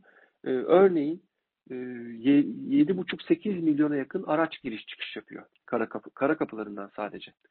90 e, binden fazla ihracatçı şirket var. 80 binden fazla ithalatçı şirket var. 500'ün ee, üzerinde yetkilendirilmiş yükümlü statüsü sahibi şirket var ve bunlar dış ticaretin %40'tan fazlasını yapıyorlar. Ee, dolayısıyla 400 milyar dolara yakın dış ticaret hani antrepoyu, transiti koyarsanız 500 milyar doları da geçer tabii ki bu. Yani bir ürün birden fazla kere ticarete konu oluyor çünkü. Ee, ve bütün bunlar 7-8 e, milyon tane beyanlar söz konusu bu kadar büyük data, bu kadar çok evrak, bu kadar çok taşıt ve mal bir sistemden geçmek zorunda kalıyor. Tabii Covid'in bize öğrettiği bir diğer şey de ne aslında? E, yıllarca yapılamayacak olan dijital dönüşüm birkaç ay içerisinde gerçekleştirildi. Bizlerin evden çalışması, şu andaki bu paneli buradan yapıyor olmamız gibi. E, gümrük ve dış ticaret tarafı da aslında dijital dönüşümü çok daha hızlı ajandasına aldı.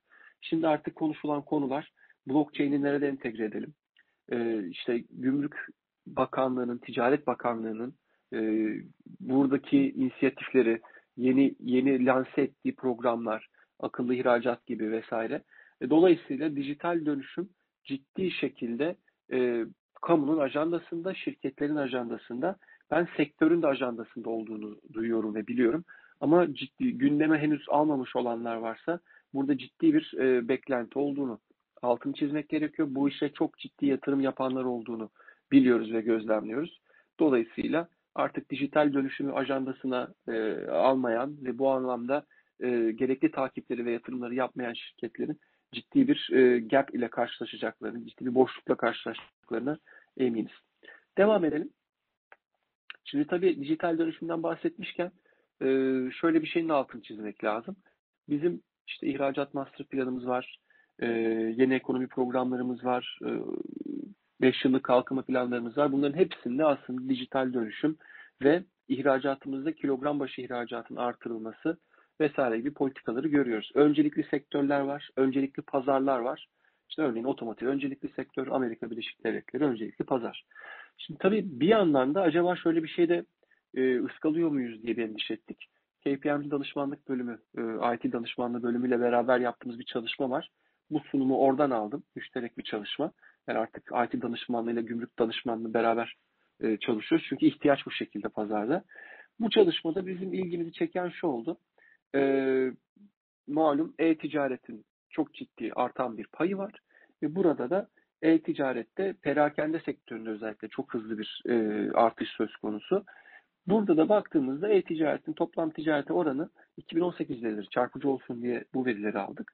İşte Türkiye'de %5'leri bulacak deniyor. İşte Amerika Birleşik Devletleri'nde %13'leri. Şimdi bu rakamların iki katına geldiğini görüyoruz zaten pandemi etkisiyle çok hızlı bir şekilde. 2023 beklentilerini 20'nin sonunda zaten yaşamış olduk. 3 trilyon doları geçeceği söyleniyor bu ticaretin. Tabi burada ciddi bir şekilde hem mobil hem online müşterilerde e-ticaret penetrasyonunun Türkiye'de de arttığını görüyoruz. Bir sonraki sunumda şunu göreceğiz. Peki bu kadar çok artıyor ama e, Türkiye istenen yerde mi? Değil. Çünkü sol tarafa baktığımızda aslında kişi başı milli gelirle dijitalleşme endeksi arasındaki ilişkiyi görüyoruz. e, Türkiye'nin dijitalleşme endeksinin arttıkça kişi başı gelirinin de artacağına inanıyoruz. Burada Çin tabii kişi başı geliri de biraz daha düşük kalıyor ama çok yoğun nüfusuna bağlamamız gerekiyor onu. Yoksa dijitalleşme endeksindeki yeri gerçekten ilgi çekici. Ama biz burada İtalya ile bir karşılaştırma yapmak istedik. Neden? Çünkü nüfuslarımız arasında radikal bir fark yok. Ee, işte firma başı ihracatımız 2018'de o zamanki kurlara göre çarpıcı olsun diye bu datayı o yıl aldığımızı söylemiştim. Yaklaşık 2 milyon dolar ihracatçı başına e, ihracatımız var. İtalya'da da bu rakam 2.6 milyon.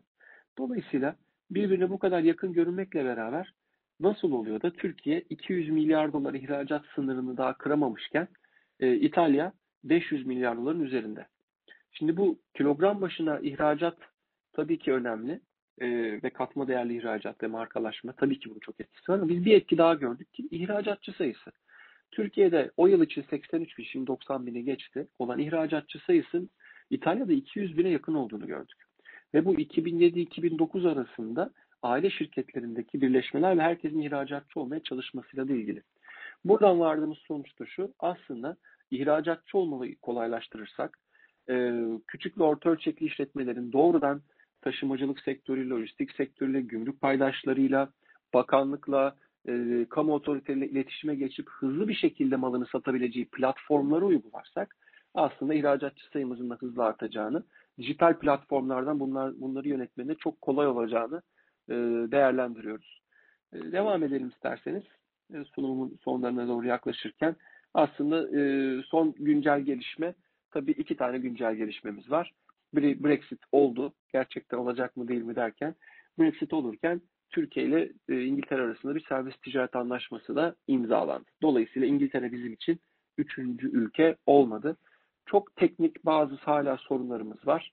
Avrupa Birliği, İngiltere ve Türkiye arasında üçlü ticarette e, bizim karşılaşabileceğimiz Türkiye olarak bazı sıkıntılarımız var.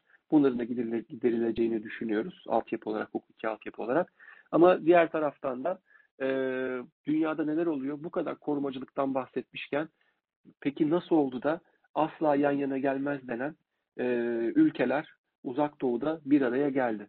Yani Çin'le Japonya ve Güney Kore nasıl oldu da aynı serbest ticaret anlaşması hatta bölgesel kapsamlı ekonomik ortaklığa imza attılar. Serbest ticaret anlaşmasından daha öte.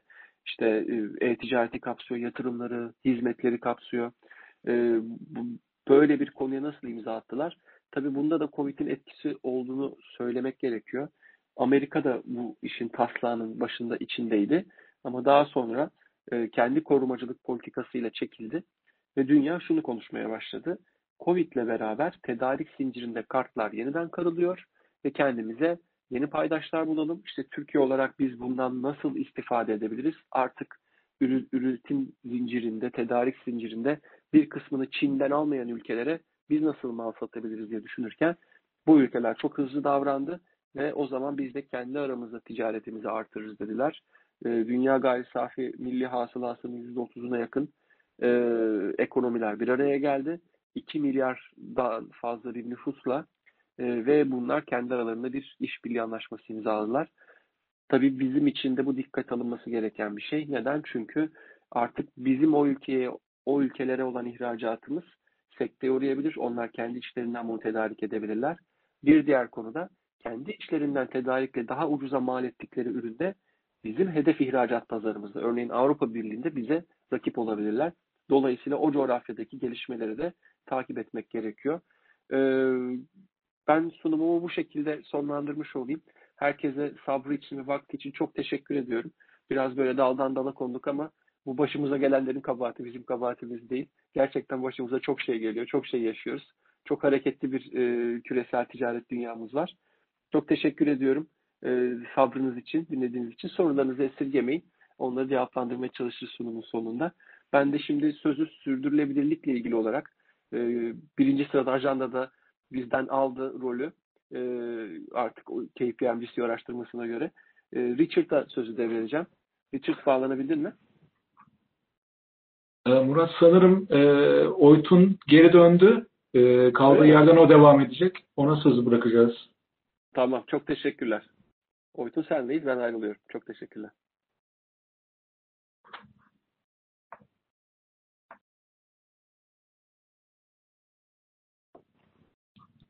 Peki Oytun bağlanana kadar ben e, vergi konusuyla ilgili Geldim. bölümü... Ha, geldin Geldim. mi? Geldim. Tamam. O zaman sözü bırakıyorum sana. Tabii. Ee, taş, taşımacılığın bir parçası olarak şu an havalimanındayım da o yüzden bağlantı kopup duruyor. Çok özür diliyorum. Tamam. Tamam. Kolay gelsin. Şimdi e, teşekkür ediyorum.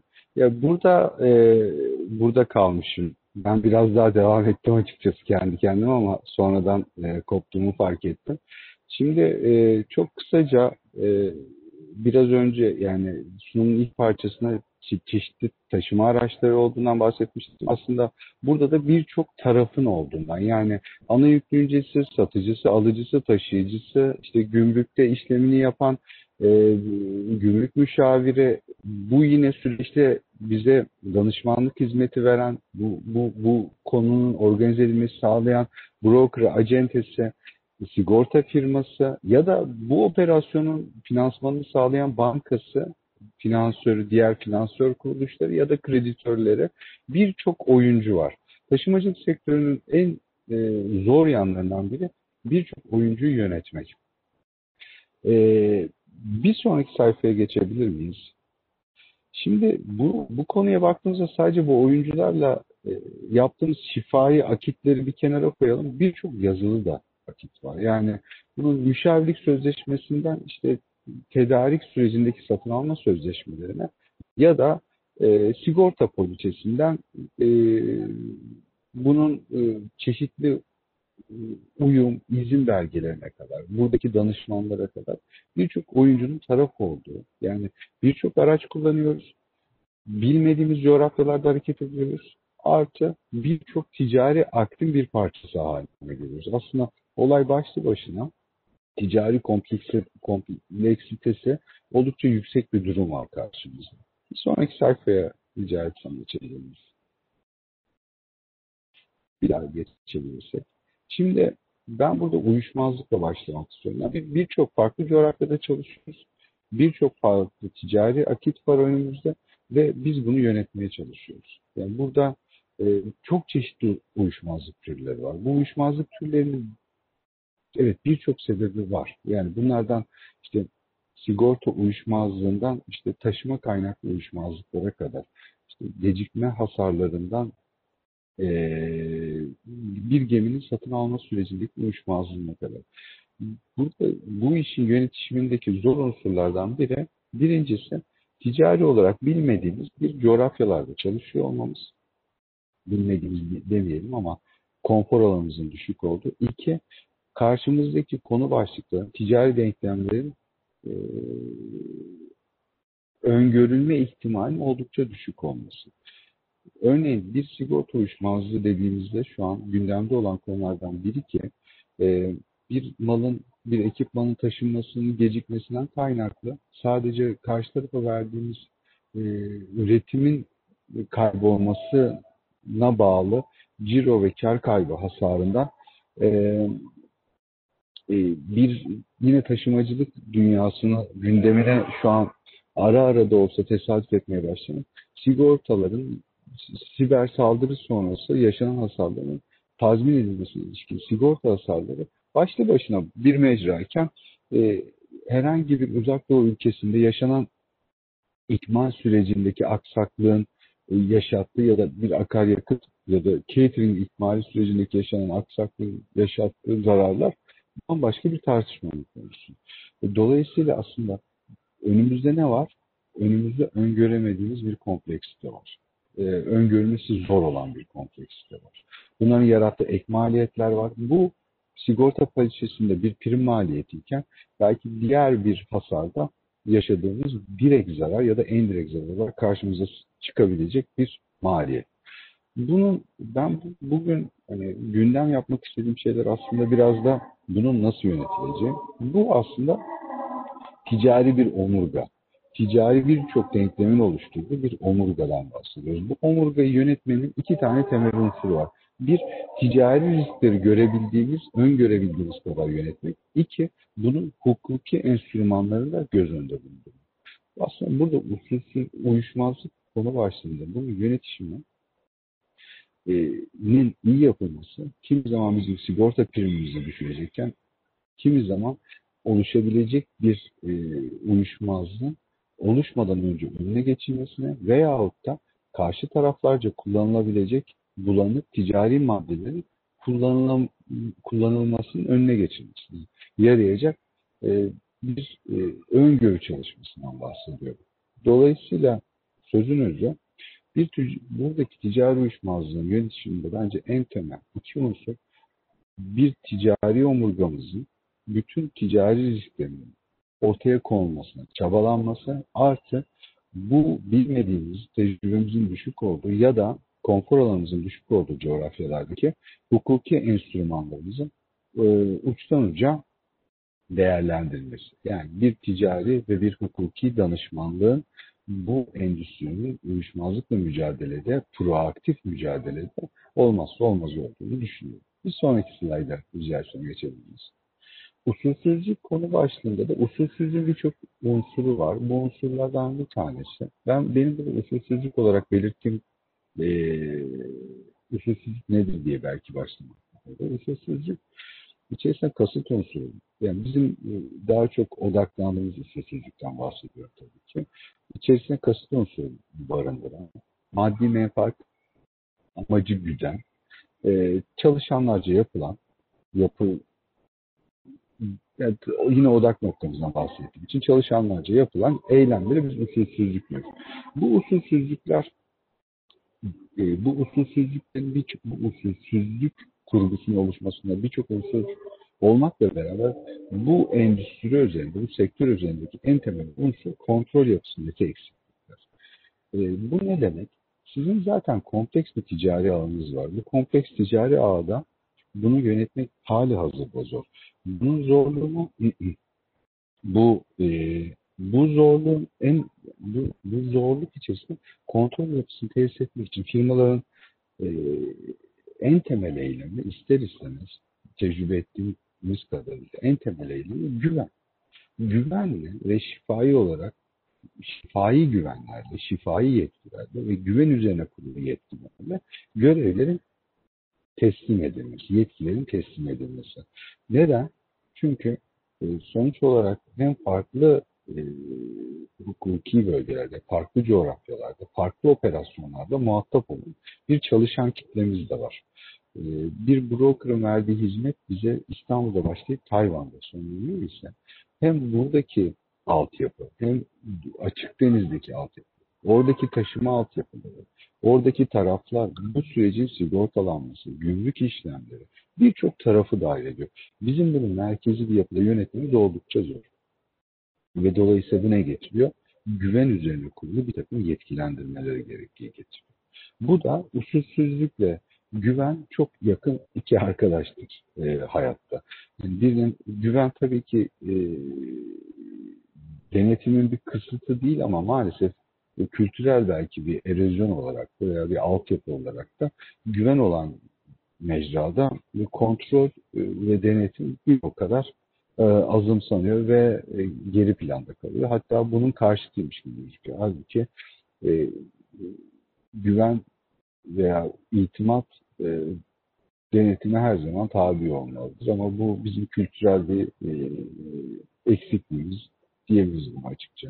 Bu kompleks yapıda olur, olmazsa olmazlardan biri de e, kontrol noktaları mutlaka bir usulsüzlük risk değerlendirmesi yapmak ve bu yaptığımız, değerlendirdiğimiz noktaları uygun kontrolde tesis etmek ve güveni aslında biraz daha ikinci plana atmak. Güven unsurundan uzaklaştırmak. E, bunu satın alma özelinde olabilecekken öbür tarafta ne bileyim e, güvendiğimiz tüm tarafa danışmanlarımız, brokerlarımız, acentelerimiz, e, bu broker, sigorta brokerlarımız, sigorta acentelerimiz artık denkleme gümrük müşavirimiz, denkleme kimi sokuyorsak bu soktuğumuz e, yapılara ilişkin bir kontrol yapısını tesis etmek, iki bunu denetime maruz bırakmak. Çünkü her ne kadar kontrol yapısı tesis etsek de her şeyi baştan önce yönetmek, usulsüzlük risklerinin tamamını resmetmek çok da mümkün değil. Bu yüzden denetim mekanizmasında çalıştırmak Ve bu işi denetlemek de bir o kadar önemli. Yani usulsüzlük kısmında da çıktı olarak, öneri olarak geliştirebileceğim iki şey. Birincisi bizim bu uçtan uca ticari yapımızın, güvendiğimiz çalışanların nasıl kontrol edileceğini belirlemek. İkincisi de eee, bunun nasıl denetleneceğini belirlemek. Yani bir normal operasyon içerisindeki kontrol unsurlarını tesis etmek. İki, e, buna ilişkin denetim altyapısını oluşturmak. Devam edelim. Son olarak e, uyum. Yani burada uyum dediğim şey benim ticari uyum. Ticari uyum, ticari iyi uygulamalara, etik değerlere uyum. E, bu e, tabii iyi uygulama derken yani düzgün iş yapmaya uyum. Bu uyumun en temel unsuru şirketin en tepesidir her zaman. Yani patron, yönetim kurulu, en üst, en üstte kim gözüküyorsa bir şirket mezunu. E, aşağıdan bakıldığında yukarıda gözüken kişinin e, ticari ahlakıdır aslında şirketin e, güzergahını belirleyen. Buna yabancılar ton etti yani en üstteki e, aşağı doğru sesleniş diye düşünebiliriz. En üstteki ton e, düzgünse şirketin genel yapısı da düzgün olma eğilimi gösterecektir diye düşünülebilir. Her ne kadar şirketin faaliyet gösterdiği operasyonlar karmaşık, uyuşmazlığa, usulsüzlüğe açık olsa dahi. Ee, o yüzden birincisi uyum düzgün bir firma, düzgün ahlaklı, etik değerleri yüksek e, bir yapı istiyorsak en önemlisi en tepedeki e, sestir, en tepedeki tondur. Bunun altına tabii ki bu tonu aşağı doğru aksettirmenin yöntemleri var. Bunlardan belki bir diğeri uygun political prosedürler oluşturmak. Bu poli- political prosedürlere oluşturmak. Bu political prosedürler aslında kılavuzluk eder. Çalışanların hangi durumda nasıl davranacağını bilmesi sadece şifai olarak yönetilebilecek bir süreç değil. Aynı zamanda ellerinde bir takım kılavuzlara ihtiyacı var. Olağan dışı bir durum gördüğünde, bir usulsüzlük gördüğünde, aksi istisnai bir durum gördüğünde kime söyleyeceğini bilmesi, nasıl iletişim kuracağını bilmesi, nasıl bir altyapı üzerinde hareket edeceğini bilmesi e, gibi birçok kılavuzluk edilecek alana ihtiyacı vardır e, çalışanların ve bu bu politika prosedürler bunu sağlayacak. Daha sonra tabii bu politika prosedürü oluşturmak da değil, aynı zamanda eğitmek, çalışanları bu konuda bilgilendirmek, bu konuda e, uygun vakalarla e, onlara aktarmak da şirketin bu ticari uyumda e, yapması gereken, e, atması gereken adımlardan biri.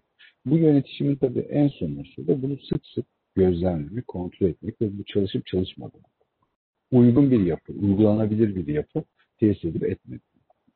Şimdi tabii uyum, ticari uyum yani biraz daha böyle e, proaktif bir usulsüzlük ve uyuşmazlık gibi direkt nakdede dönen bir konu değildir ama e, uyum da artık firmalar için bir tercih, bir seçenek değil, bir zorunluluk oldu, olmaya başladı. Aşikardır. Çünkü bu ticaret, e, bizim yaptığımız ticaret uluslararası boyutu olan bir ticarettir. Ve uluslararası özellikle gelişmiş ülkeleri de yine opsiyonel olmayan bir zorunluluk olan bir takım uyum mevzuatları var.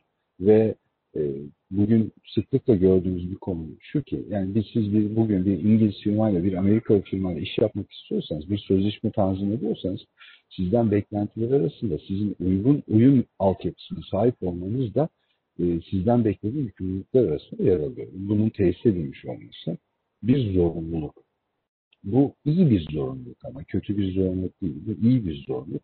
Firmaları gerçekten, firmalara gerçekten çeki düzen veren, onların daha e, düzgün değerlerle hareket etmesini sağlayan bir zorunluluk. Diyerek e, ben de sunumumu tamamlıyor. E, hepinize dinlediğiniz için teşekkür ediyorum. Teşekkür ederiz Oytun. Ee, şimdi ben e, vergiyle ilgili son dönemdeki bazı e, hususları aktarmaya çalışacağım. E, sanırım sunum gelmiş olması lazım. E, bu 2021 yılına başlarken e, pek çok sektörü olduğu gibi taşımacılık sektörünü de ilgilendiren bazı e, değişiklikler, düzenlemeler vergi e, dünyasında hayatımıza girdi. e, bunlardan e, halen devam eden e, KDV ve stopaj indirimlerinden e, bahsetmek, hatırlatmak gerekebilir. Ayrıca bir vergili yapılandırması, vergi borçlarının e, e, taksitlendirilmesiyle ilgili bir kanun biliyorsunuz gündemde. KDV iade uygulamaları yine sektörün önemli sorunlarından birisi olmaya devam ediyor. Transfer fiyatlandırması ile ilgili ülke bazlı bildirim ve raporlama e, düzenlemeleri e, yürürlüğe girdi. E, bir de son olarak geçtiğimiz ay içinde Ticaret Kanunu 376. maddesi uyarınca e, sermaye kaybıyla ilgili daha önce de bir tebliğ çıkmıştı iki yıl önce. Onda bazı değişiklikler yapan ve Covid'in de etkisini e, sermaye kaybının hesaplanmasıyla ilgili hesaplamalarda azaltmaya çalışan bir düzenleme daha e, yürürlüğe girdi. E, kısaca KDV indirimlerinden e, başlarsak e, biliyorsunuz Covid pandemisi başladığı zaman ilk açıklanan ekonomik paketlerin içinde e, hava yolu yolcu taşımacılığında bir KDV oran indirimi getirilmişti. %8 e, oranına indirilmişti. E, bu düzenleme Haziran sonuna kadar devam etti. Daha sonra Temmuz ayı sonunda e, yeni bir kararnameyle e, pek çok e, iş kolunu ilgilendiren alanda KDV oran indirimlerine gidildi. E, burada yine yolcu taşımacılığı hizmetleri, e, iş yeri kiralama hizmetleri ve motorlu kara taşıtlarının e, yıkanma, yağlanma, cilalama gibi bir takım ufak e, bakım hizmetleriyle ilgili e, alanlarda KDV indirimleri uygulanmaya başlandı.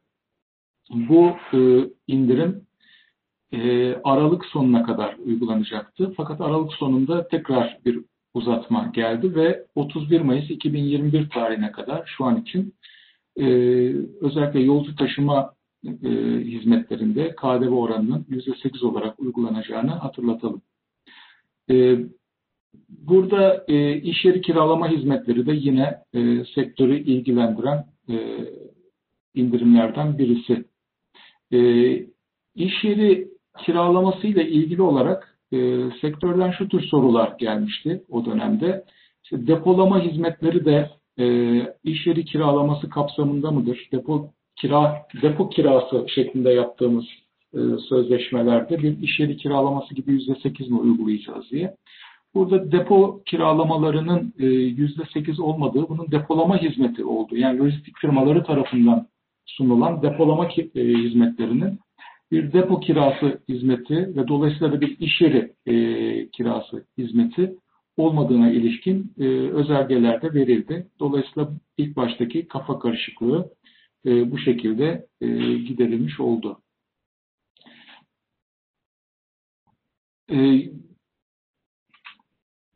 Bu arada ilk e, hava yolu taşımacılığında KDV oranı %8'e indirildiğinde de sorulan bir soru vardı. E, bu KDV oran indiriminin e, süresinin e, sonrasından itibaren e, verilecek hizmetlerde e, hizmetlerde de e, yine e, eğer önden bir faturalama, önden bir biletleme yapılırsa KDV oranı %8 e, olarak uygulanacak mı? E, evet, yani bu konuda da yine e, verilen muktezalar oldu. Dolayısıyla her ne kadar KDV oran indirimleri e, Mayıs sonuna kadar devam edecek olsa da yolcu taşımacılığında e, biletlerin önden kesildiği e, durumlarda e, Mayıs sonrasına sarkan, fiili taşıması Mayıs sonrasına sarkan e, hizmetler içinde KDV'yi doğuran olay önceden oluştuğu için e, %8 oranı uygulanmaya devam edilecek.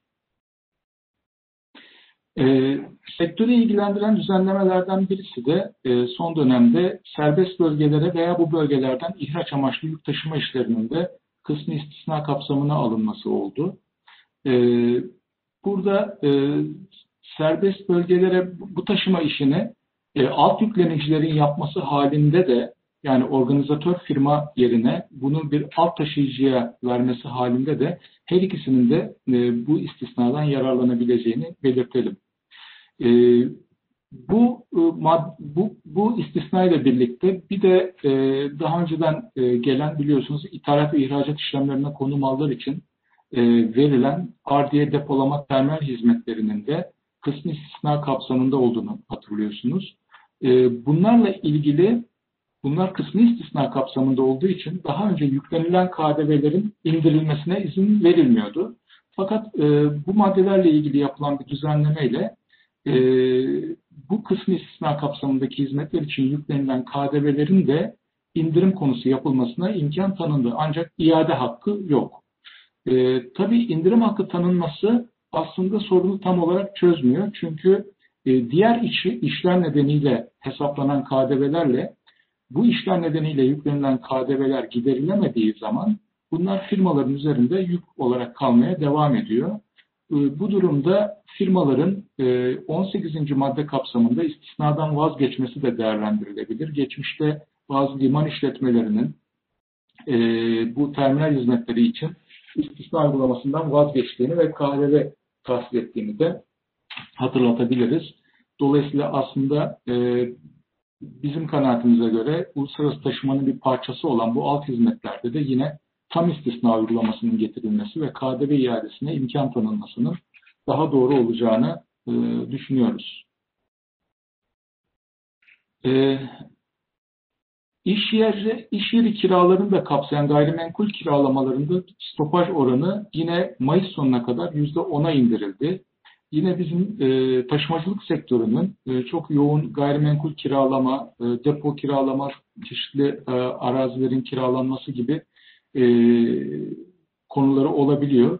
Gayrimenkul kiralamalarında gerçek kişilerden, dernek ve vakıflardan, kooperatiflerden ve yabancı kurumlardan yapılan e, kiralamalarda stopaj oranının %10 olarak uygulanacağını hatırlatalım Mayıs sonuna kadar.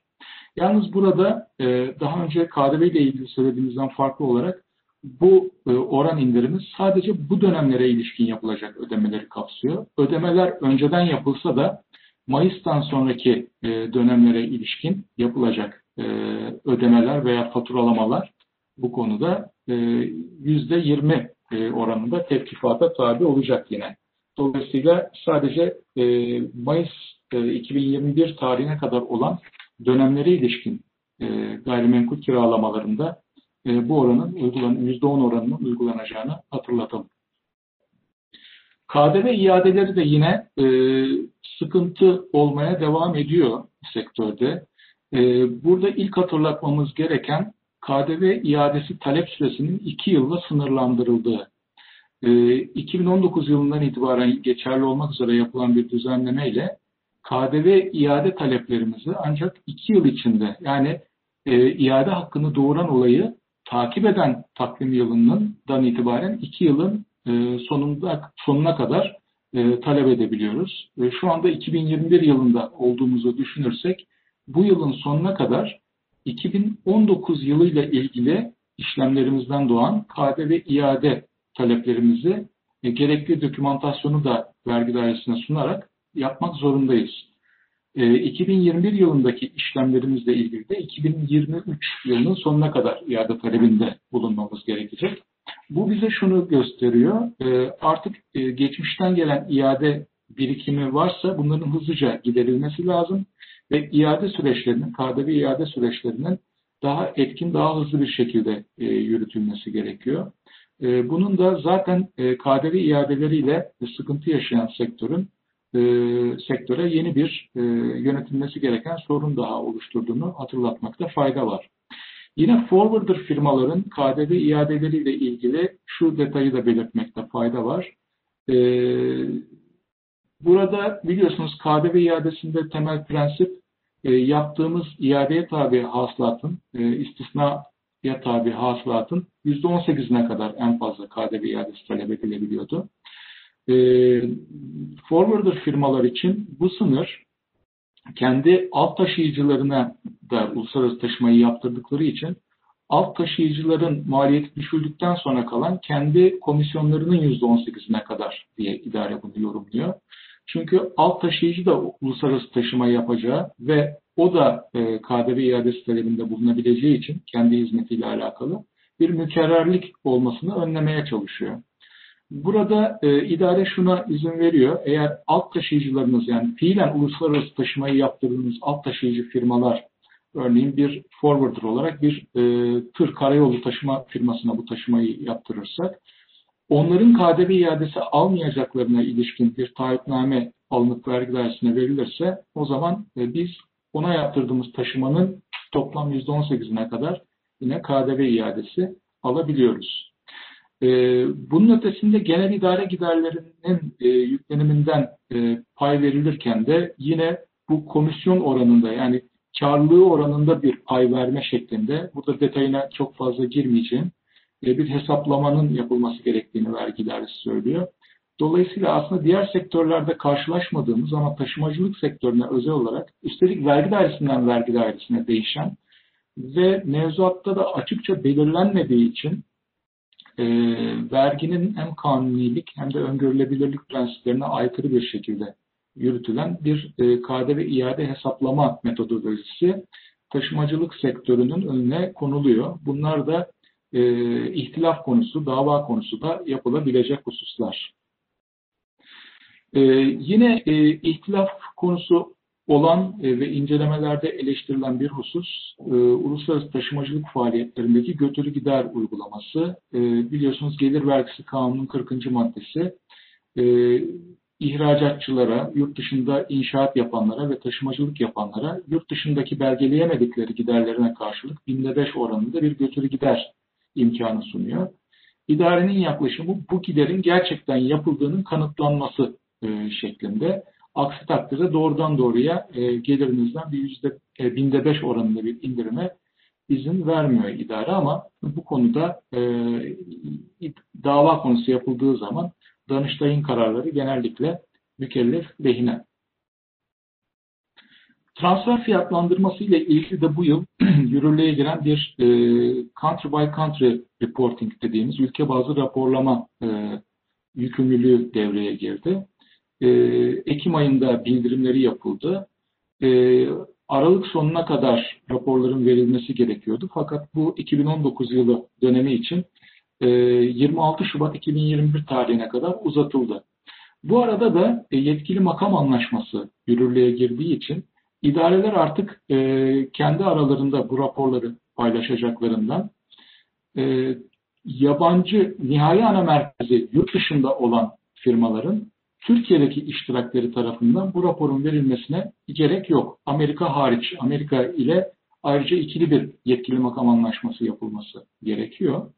E, fakat Türkiye'deki iştirakler, yabancı firmaların Türkiye'deki iştirakleri e, ülkeler kendi arasında bu değişimi yapacakları için bu raporlamayı vermeyecekler. Bu daha çok e, ana merkezi Türkiye'de olan firmalar açısından e, bir yükümlülük olarak ortaya çıkıyor.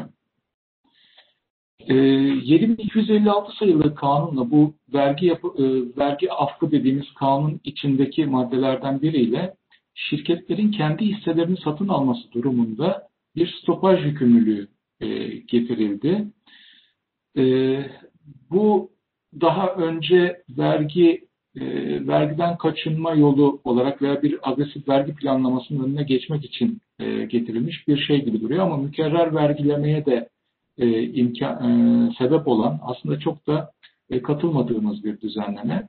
Burada eğer şirketler ortaklarından kendi hisselerini geriye satın alırlarsa ve bu hisseleri, satın aldıkları hisseleri sermaye azaltımı yoluyla itfa ederlerse ya da üçüncü kişilere satarlarsa bu aradaki e, tutarlar üzerinden bir stopaj yani bu, bu tutarın aslında ortaklara aktarılan e, e, hisselerin geri alındığı ortaklara aktarılan bir kar payı niteliğinde olduğu değerlendirilip bunlar üzerinden bir yüzde on beş e, tevkifat e, zorunluluğu getirildi. E, burada e, üç durum söz konusu. Sermaye azaltımı nedeniyle geri alın e, e sermaye azaltımı yoluyla eğer geri alınan e, hisseler itfa edilirse bu durumda e, itibari değer ile ilk çıkarıldığındaki itibari değer ile ortaktan geri alınan değer arasındaki fark, nispet fark tevkifata tabi tutulacak. Eğer bu hisseler üçüncü kişilere satılırsa ve üçüncü kişilere ortaktan geri alma alınan tutardan daha düşük bir bedelle satılırsa yine ortaktan e, geri alındığı tutar ile üçüncü kişiye satıldığı tutar arasındaki e, tut, fark e, ortağa dağıtılan bir e, kar payı gibi değerlendirilip bir yüzde on beş tevkifata tabi olacak. Eğer ne itfa edilir ne de üçüncü kişiye e, satılırsa e, geri alındıktan itibaren iki yıl içinde e, böyle bir işlem yapılmadıysa da yine ortaktan geri alma tutarıyla e, itibari değer arasındaki fark e, ortağa dağıtılan bir kar payı kabul edilip iki yıl sonra tekrar bir e, tevkifat söz konusu olacak. Tabi burada ortakların bu hisseleri şirkete geri satması durumunda elde ettikleri gelirin e, bir değer artış kazancına tabi olup olmadığının ayrıca değerlendirilmesi gerekiyor. Onlar sattıkları tarih itibariyle, sattıkları dönem içinde e, değer artış kazancı üzerinden de bir vergi ödemek durumunda kalabilirler. E, mikro ihracata gelir vergisi teşviki de getirildi. E, bu da e, taşımacılık firmalarına değil ama taşımacılık firmalarının müşterisi olanları dolayısıyla onların iş potansiyelini etkileyen bir e, düzenleme.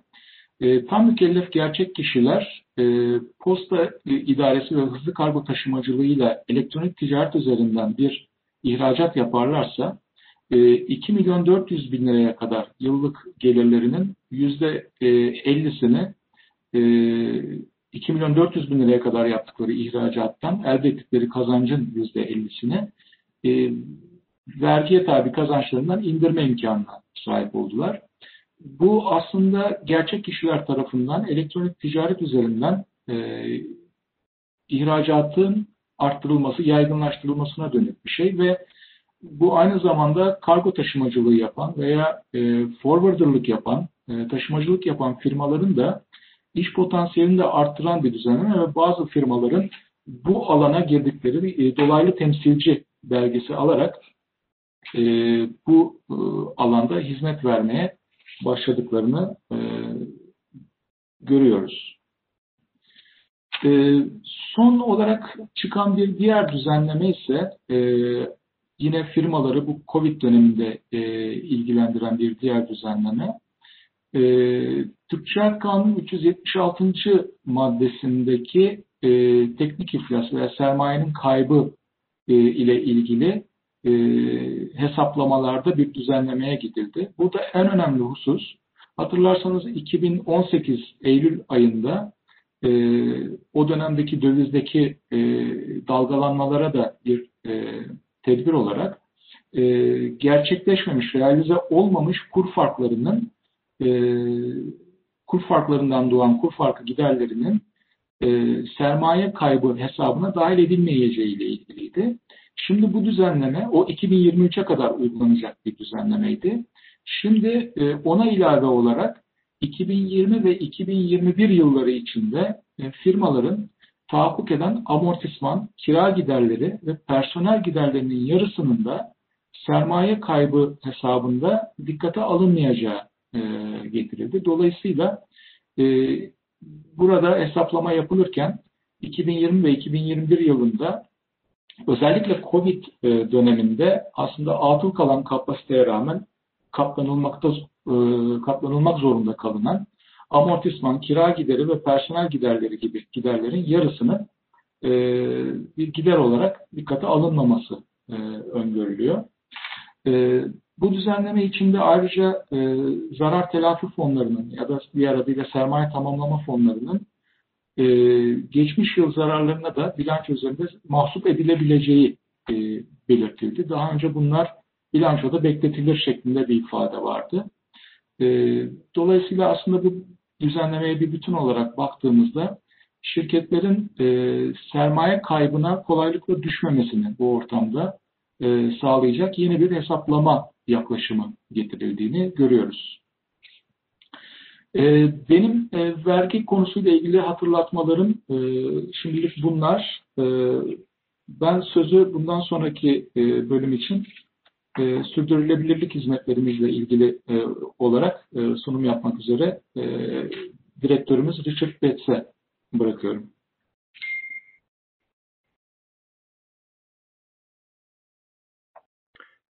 Merhabalar herkese ve kusura bakmayın şimdi Kayo geldi.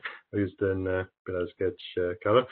Umarım herkes iyiydi e, ve yani şimdiden kusura bakmayın yani Türkçem çok iyi değil ama bugün Türkçe anlatmaya çalışacağım.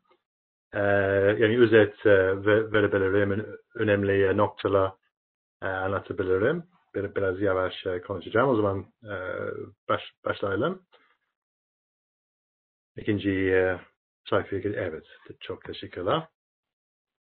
Ve bugün e, üç ana konu hakkında konuşacağım. E, KPMG e, hizmetlerine genel bakış. E, iki, sürdürülebilirlik neden önemlidir. Ve üç, e, yeşil anlaşmaya gene bir bakış e, vereyim. Okey, tamam, devam edelim. Sustainability Services, e, yani e, özet olarak e, iklim değişikliği, karbonsuzlaşma, net zero konusunda çok projemiz var. E, ayrıca döngüsel ekonomi konusunda çok şey yapıyoruz ve e, aslında KPMG olarak e, şimdiye kadar yüzlerce e, döngüsellik e, projesi yaptık ve şu anda Türkiye'de e, kilit sektörler için ilk e, döngüsellik e, çalışması yapıyoruz. E, ayrıca finansal olmayan raporlama ve denetim konusunda çok şey yapıyoruz. Entegre raporlama ve TCFD ilgili çok projemiz var.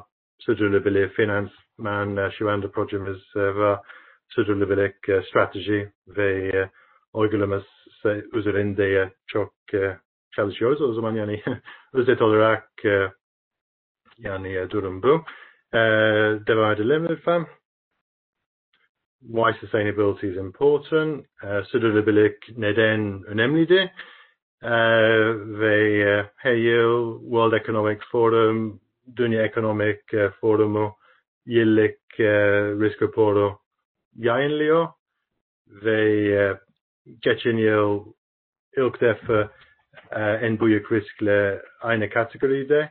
Geçen yıl evet yani ilk sefer için küresel iklim ve biyolojik çeşitlilik krizleriyle balansla çevresel riskler ve e, bu pandemiden önce tam tam önce e, geçen yıl Ocak ayında yayınlandı ve e, ekonomi ve e, insanlık için temel riskler yani e, karmaşık ve e, birbiriyle balansladı ve aslında Covid e, e, bir örnekti. O zaman Covid ile e, devam edelim. Sonraki e, sayfaya geçelim lütfen. Teşekkürler. E, ve bu resimde iklim değişikliği, biyolojik çeşitlilik ve bulaşıcı hastalıklar gibi konular arasında birçok bağlantı olduğunu e, görebilirsiniz. Ve açıkçası yani bilim çok net. İklim e, değişikliği e, ve doğa riskleri, çevresel bozulma, ormansızlaşma gibi yani e, pandemi riskini artırıyor.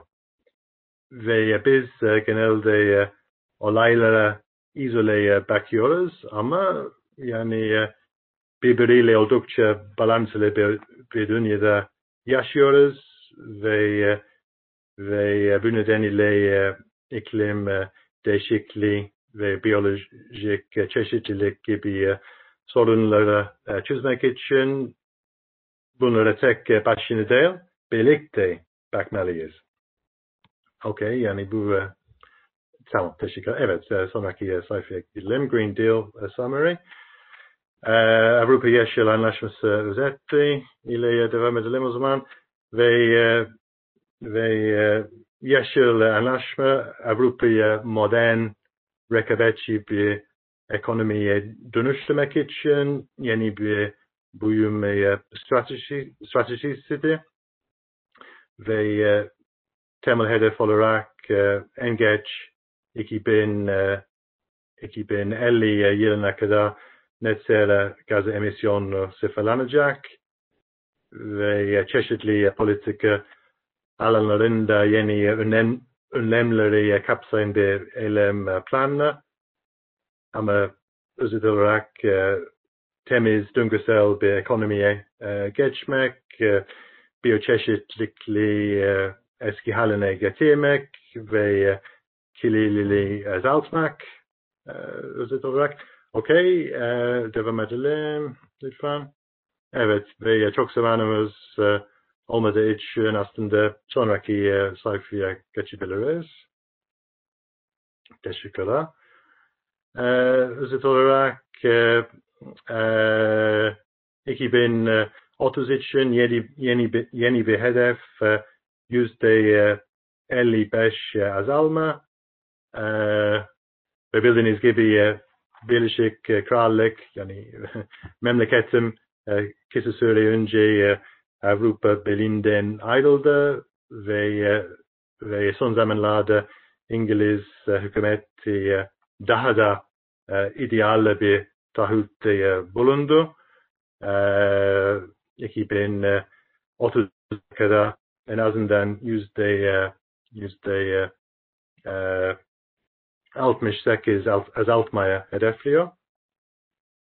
Ve ama Avrupa için uh, e, 2050 uh, yılına kadar ulaşımla ilgili uh, emisyonların yüzde 90 yüzde 90 azaltılması. Tamam, devam edelim. Sonraki sayfa ile teşekkürler.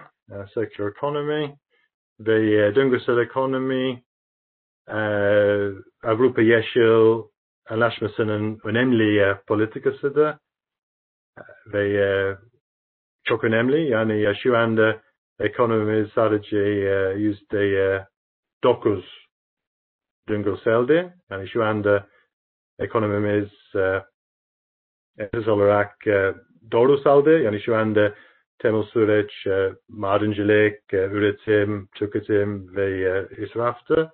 Ve ardından süreç uh, yeni kaynaklarla yeniden başla ve uh, yani şu anda sistemimizde uh, çok uh, çok artık var. O zaman uh, yani uh, yani uh, yani döngüsel ekonomide odak noktası israfı en az indirmek bir nedeniyle artık artık yoktu. Döngünün sonunda bir ürün yeniden kullanılacak ve onarılacaktı ve sistemde tutulacaktı. Yani aynen aynen doğada olduğu gibi yani aslında doğada yüksek derecede bir döngüsellik görüyoruz. Su döngüsü gibi, nitrojen e, döngüsü, yaşam döngüsü gibi. O zaman o yüzden döngüsel ekonomi çok önemli ve, e, ve şu anda nüfus, refah ve küresel e, ekonomik, ekonomideki hızlı artışlar nedeniyle küresel olarak e, birçok e, kaynağımız e, tükeniyor. O zaman e, yani bu çok önemli hızla döngüsel bir ekonomiye e, geçmemiz lazım. Ve e, aynı zamanda sera gazı emisyonlarını e, azaltacağız. Ve dediğim gibi e, KPMG olarak Avrupa'daki müşterilerimiz için zaten yüzlerce döngüsellik e, projesini tamamladık ve şu anda Türkiye'de kilit sektörü ile çalışıyoruz bu, konuda. Sonraki sayfaya gidelim lütfen. Teşekkürler.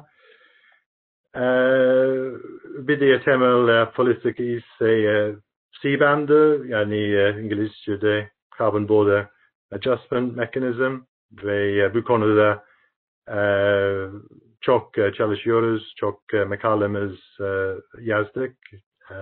Sizinle paylaşabiliriz. e, yani webinardan sonra. Ama yani e, prensip e, Avrupa'daki e, endüstriyi e, korumaktı ve evet yani yani dolayısıyla Avrupa, Avrupa'da daha fazla karbon düzenlemesi varsa karbon düzenlemesinin olmadığı diye ülke, ülkelerdeki şirketlere karşı devantajları olabilir. O yüzden yani çok önemli ve ve yani e, CBAM CBAM için yani ithalat e, karbon vergisi gibi e, bir ayarlama olacak ve böylece fiyat e, e, artırılacak. Ama yani dediğim gibi e, bu konuda çok e, çalışıyoruz.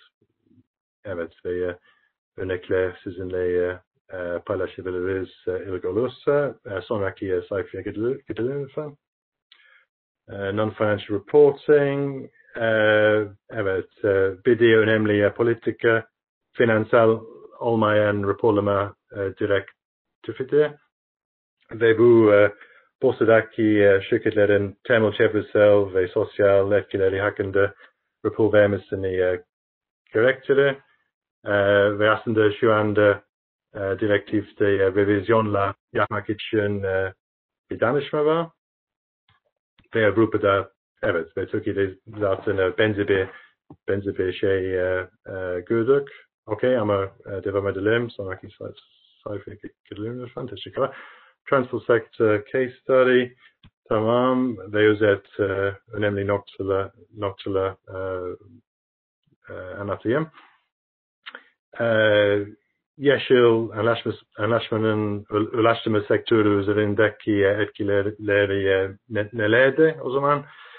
Ve ve pandemiden önce ulaştırma kaynaklı emisyonla hızla hızla artırıyordu ve ve aynı, zamanda teknolojideki ilerlemeler sayesinde diğer birçok sektörde emisyonla düşmeye başlamıştı ve ve aslında yani ulaşım sektöründen kaynak, kaynaklanan emisyonla Avrupa en yüksek e, emisyonlardan e, biriydi e, ve ve evet yani özet olarak örnek olarak karayolu taşımacılığında temiz teknoloji hızla gelişiyor. Örnek elektrikli araçlar Tesla gibi ama havacılık ve nakliye gibi diğer alanlarda temiz teknoloji çözümleri çok çok daha erken bir aşamadadır. Ve bununla birlikte Avrupa Anlaşması ulaşımdan kaynaklanan emisyonların 2000, 2050 yılına kadar en azından yüzde 90 azaltılmasını gerektiriyor. Ama e, taşımacılık e, sektöründe hareketliliği ve oluşum e, zorlayan birçok e, yenilikçi e, yaklaşım görebiliriz. Yani e, örnek olarak e, dijitalleşme, otomasyon mesela. Okey yani e, devam edelim. Sonraki e, sayfa ile lütfen. Teşekkürler. Ve e, bu sayfada e, sürdürülebilir ulaşım için bazı çözümleri e, görebiliriz. Ve zamanı nedeniyle sadece iki, e, iki e, örnek e, vereyim.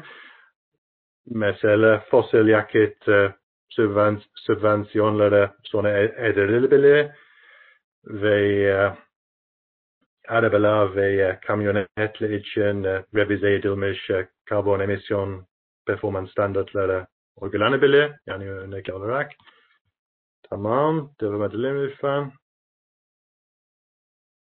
Tamam. Aslında yani şimdi sonraki sayfaya gidelim. Sonra recap sayfaya. Evet. Okey. O zaman riskler ve fırsatlar için yani özet olarak riskler açısından oluşum gibi karbon yoğun sektörlerin maliyetleri artırıyor ve e, daha katı karbon düzenlemeleri e, de vardı. Ama ama fırsatlar açısından iklim e, değişikliği e, ve e, sürdürülebilirlik e, konusunda güçlü olan Türk e, şirketleri Avrupa'da iş e, uh, kazanmak ve e, uh, sürdürmek, sürdürmek için rekabet uh, avantajın, avantajına er sahip e, olabilir.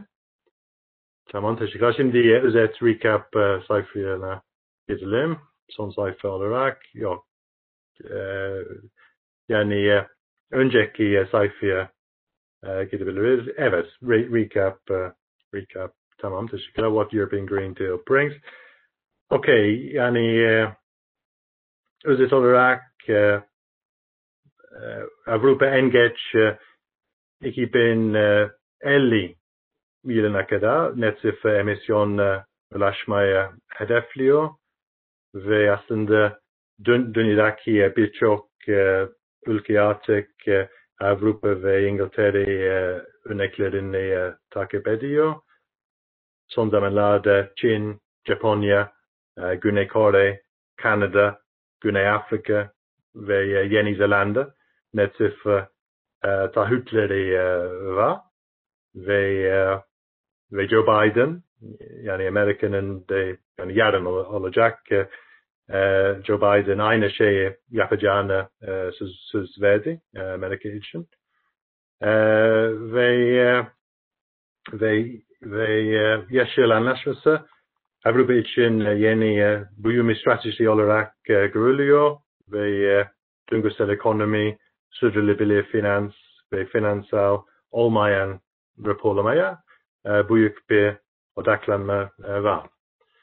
Okey, tamam. e, Tamam, çok teşekkürler. E, bu e, son e, sayfa. O zaman e, herkese teşekkürler. Sağlıklı günler olsun e, herkese. Teşekkürler. Ee, Richard çok teşekkür ederiz e, sunumun için. Özellikle de e, Türkçe sunumun için. Oldukça başarılıydı. Ee, Şimdi soru cevap kısmında bize iletilen bazı sorular var. Ben onları e, katılımcılarımıza, e, panelistlerimize aktarmak istiyorum. E, ilk önce Ebru Hoca'ya e, ileteyim. Victorio Bey'in bir sorusu var. Bu araştırma yapılırken UTİKAT, UNED, e, DTO gibi kurumlarla irtibata geçildi mi? Sektörümüzün 100, sektörümüz için 100 katılımcı kısıtlı bir katılım. E, sektörün kara, hava, deniz, intermod ve karma değer yaratan sektörler bazında da ele e, alınmalıdır kanaatindeyim. E, 2023 ihracat hedefinde asıl önemli rolü paylaşacak olan sektörümüzle ilgili tüm bu bilgiler biraz kısıtlı değil mi şeklinde bir yorumu var. E, hocam siz ne dersiniz? Bu daha çok araştırmanın e, e, dayanaklarıyla ilgili bir soru sanırım. Evet, aynen öyle. Ee, çok teşekkür ederim Yavuz Bey. Ee, soru için ayrıca çok teşekkür ederim. Güzel bir soru. Şöyle, araştırmanın başında elbette Uçikat, ONG gibi sektörün çatı kuruluşlarıyla beraber görüşmelerimiz oldu. Onların bu çalışmamızdan birebir haberleri var. Zaman zaman bültenlerinde de zaten yer verdiler. Birçok e, taşımacılık alanına ilişkin haber yapan sitede e, lojistik güven endeksi ilgili bilgi paylaşımları olmaya başladı. Özellikle son kuartırdan sonra paylaşımlar daha da yoğun şekilde gerçekleşiyor. Şöyle yapıyoruz biz genellikle. Bizim bu konuda e, destek noktası aslında firma bazlı olarak bir görüşme olmadı. Yani firmalar üzerinden bir görüşmemiz olmadı ama bizim zaten bir uzman e, veri tabanımız oluşmuştu yıllar içerisinde. Yani bizle birebir işbirliği içerisinde olan firmalar üzerinden uzmanlarla yaptığımız çalışmalarla bir uzman veri tabanımız oluştu. KPMG'nin de zaten bu anlamda bir e, sektöre ilişkin bir veri tabanı oldu. Bu anlamda KPMG bütün sektöre ilişkin ilişkide olduğu bütün firmalarla duyurular şeklinde uzman veri tabanına girişle ilgili paylaşımlarda bulundu. E, hatta Yavuz Bey de bu konuda yaptıkları çalışmalardan da bahsedebilir. Biz burada temel amacımız aslında firmalar üzerinden bir bilgilendirme değil, daha çok lojistik alanında faaliyet gösteren, e, bu anlamda e, bu tür e, verilerle, bu tür çalışmalarla, bu tür ekonomik göstergelerle ilgilenen insanlara bir yön vermeyi de hedeflemiştik. O yüzden bu konu tabii ilk aşamada bilimsel bir çalışma niteliğinde de aynı zamanda olduğu için uzmanların gönüllülük esasına göre dayandırıldı. Yani burada biz duyuruları çıktık, veri tabanı oluşturulması ve yeni katılımcıların sağlanması noktasında bir uzman veri tabanı oluşturularak gönüllülük esasını aldık. E, bu gönüllülük esası tabii veri oluştukça ve veri daha çok ekonomik bir gösterge olarak da kullanılmaya başlandıkça ve yaygınlığı arttıkça da tabii ki katılımcı sayısı artacak.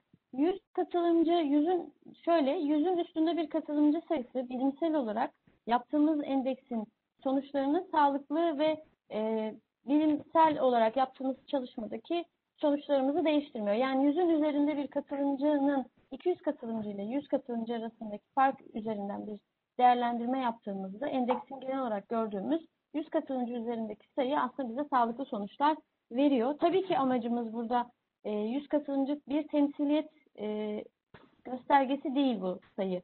Yani endeksin oluşturulmasında bir temsilli gösterge oranımız yok. Burada e, yüzün üstündeki katılımcımızın bizim için şu anda endeksin hesaplamasında yeterli olduğunu görüyoruz ve biz bu hesaplama yapıyoruz. Tabii ki amaç daha çok katılımcıyla oluşturulmuş bir endeks hesaplaması ki bunun için hala veri tabanı üzerinden kayıtlarımız ve bu anlamdaki duyurularımız da devam ediyor.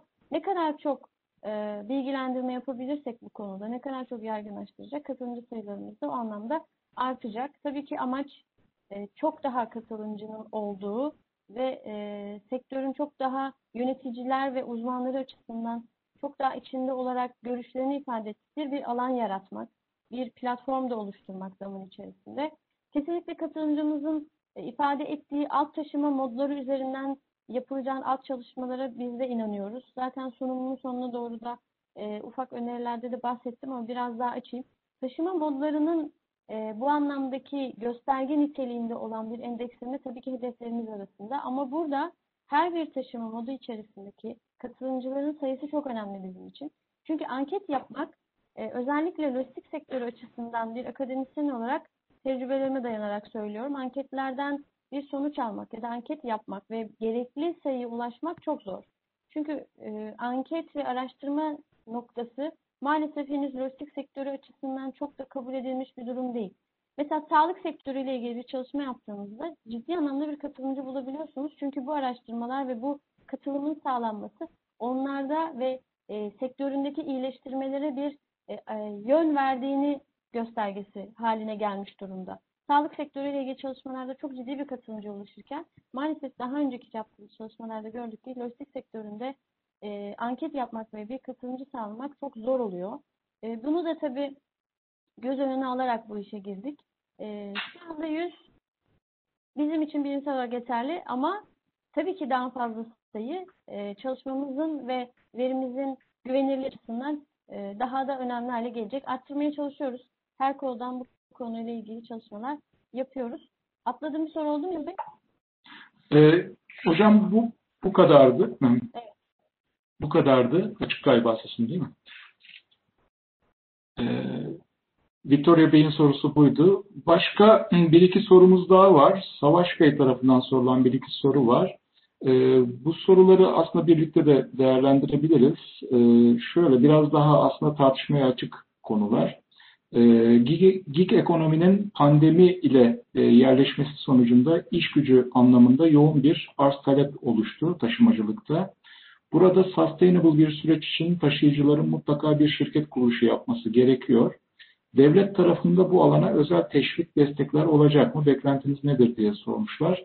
Şimdi e, evet gerçekten e, bu yeni çalışma metotları özellikle yeni nesillerin gelmesiyle birlikte e, iş gücü, e, çalışma hayatı biraz değişiyor. E, uzaktan çalışma, freelance çalışma, e, yani bir sanki işçi işveren e, şeklinde çalışmadan ziyade yeni çalışma metotları oluşmaya başlıyor. E, ülkemizde de emek sektörüyle ilgili değişik çalışmalar yapılıyor. Bu esnek çalışmaya dönük bir takım düzenlemeler de getiriliyor. Ya mutlaka e, her sektörde e, bu şekilde yeni çalışma e, metotlarına uygun düzenlemeler yapılacaktır diye düşünüyorum. E, bunun içine eğer e, bu şekilde e, çalışacak, e, taşımacılık sektöründe çalışacaklarla ilgili devlet tarafından teşvikler, e, yani sektöre özgü de teşvikler de e, gelebilir e, diye e, düşünüyorum e, gelecekte. E, ben e, bu soruyu bu şekilde e, kendi öngörüm doğrultusunda yanıtlayabiliyorum. E, Savaş Bey'in yine bir diğer sorusu e, 0-30 kilogram arası ve 300 e, desimetre küpe kadar olan gönderilerde e, %2 evrensel posta hizmet fonu ve 0.35 e, bilgi bilgi teknolojileri kurumu e, payı alınıyor diyor.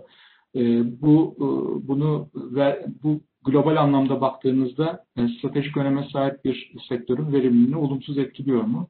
E, az önce de bahsettik mesela e, bu e, mikro ihracattan bahsettik. E, bunun için bir vergi teşviki getiriliyor. E, ve artık e, bu şekilde iş kolları yayılıyor. E, bence Murat Palaoğlu'nun sunumunda da e, bahsettiği ihracatçı sayımızı arttırmamız gerekiyor bir taraftan da. E, ihracat e, değerleri, ihracat gelirlerimizi arttırabilmek için ihracatçı sayısı da artmasına da bağlı. O da bir parametre. E, dolayısıyla e, aslında kargo taşımacılığı üzerindeki bu şekildeki yüklerin bence kaldırılması daha doğru olabilir. Bir taraftan bu e, bu tür e, ihracatı yapan elektronik ticaret alanında farklı işler yapan kişilere gelen vergi teşvikleri de var. E, onunla uyumlu bir şekilde o, sürecin bir e, altyapısını oluşturan kargo taşımacılığının da aslında vergi yüklerinden kurtarılması gerekir. Özellikle de bu gelir üzerinden doğrudan yani kar üzerinden değil doğrudan doğruya ciro üzerinden alınan vergilerde e, ve dolaylı vergilerde e, bu rekabet e, gücünü zayıflatan bir unsur olarak değerlendiriyorum. E, dolayısıyla belki buradaki e, bu tür yüklerin de kaldırılması gerekebilir. Özellikle şu ortamda. E, bilmiyorum burada e, Murat senin ilave etmek istediğin bir şey olur mu? E, Tabii. Sözü almak ister misin?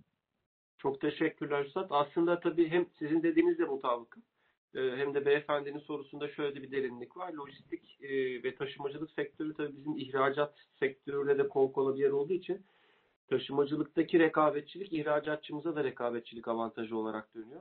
Bu anlamda e, taşımacılık tarafındaki her maliyet aslında ihracatçıya da bir boyutuyla yansıdığı için bizim için bu kadar önemli olan ihracatçılar da e, ciddi şekilde bir yine maliyet unsuru olarak karşıya çıkıyor. Bu boyutuyla da stratejik olur. Dolayısıyla ihrac, e, taşımacılık tarafındaki maliyetlerin düşürülmesi, dolaylı vergi ve benzeri maliyetlerin azaltılması onların rekabetçiliğini dolayısıyla ihracatçıların da rekabetçiliğini artıracaktır diye düşünüyorum. Bir de biraz önce okuduğunuz soruda tabii e, sektörel anlamda şirketleşme vesaireyle ilgili bir atfı vardı beyefendinin. Tabii şunu unutmamak lazım. Yani kara taşımacılığında e, sektörün %90'ından fazlası bireysel yapılıyor işlerin. Dolayısıyla o anlamdaki bir e, kurumsallaşma e, oldukça değerli. Orada da mutabık olduğumu söylemek isterim beyefendi. Evet. Ee, yine Savaş Bey'in e, e, ufuk açıcı bir sorusu var. E, teknolojiden bahsediyorsunuz.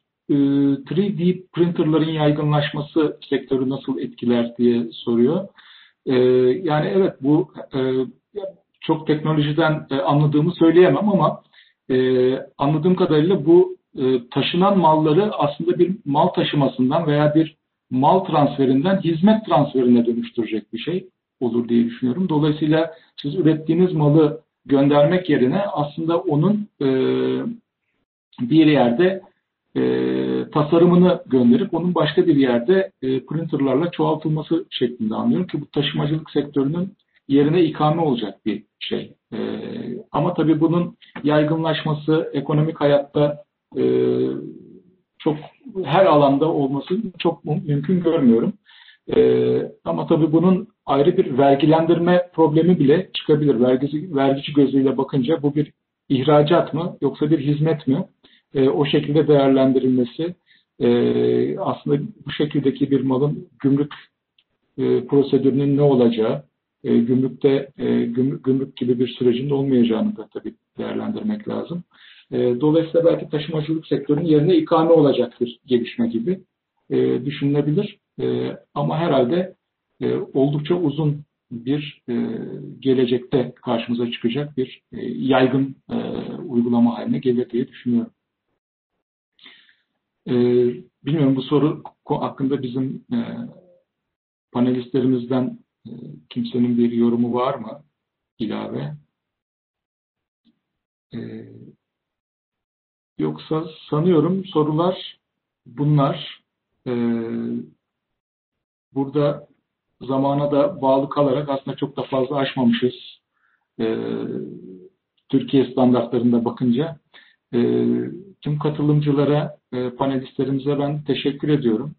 E, lojistik güven endeksi ile ilgili e, çalışmalarımız yine devam edecek. E, katılımcılarımızın da sorduğu gibi aslında e, o konudaki duyularımızı yapmaya e, devam edeceğiz. Bu toplantının bir amacı da zaten bu tür çalışmaları daha yaygın halde duyurabilmekti. E, buna vesile olduğunu umuyoruz. E, karşılaştığınız tüm hususlarla ilgili e, derin tecrübeye sahip e, KPMG profesyonelleri olarak sizlere her zaman yardıma hazırız. Toplantımıza katıldığınız için çok teşekkür ediyoruz. E, Sayın Ebu Demirci Hoca'ya da ayrıca çok teşekkür ediyoruz e, bizimle olduğu için. Panelimizi burada kapatabiliriz.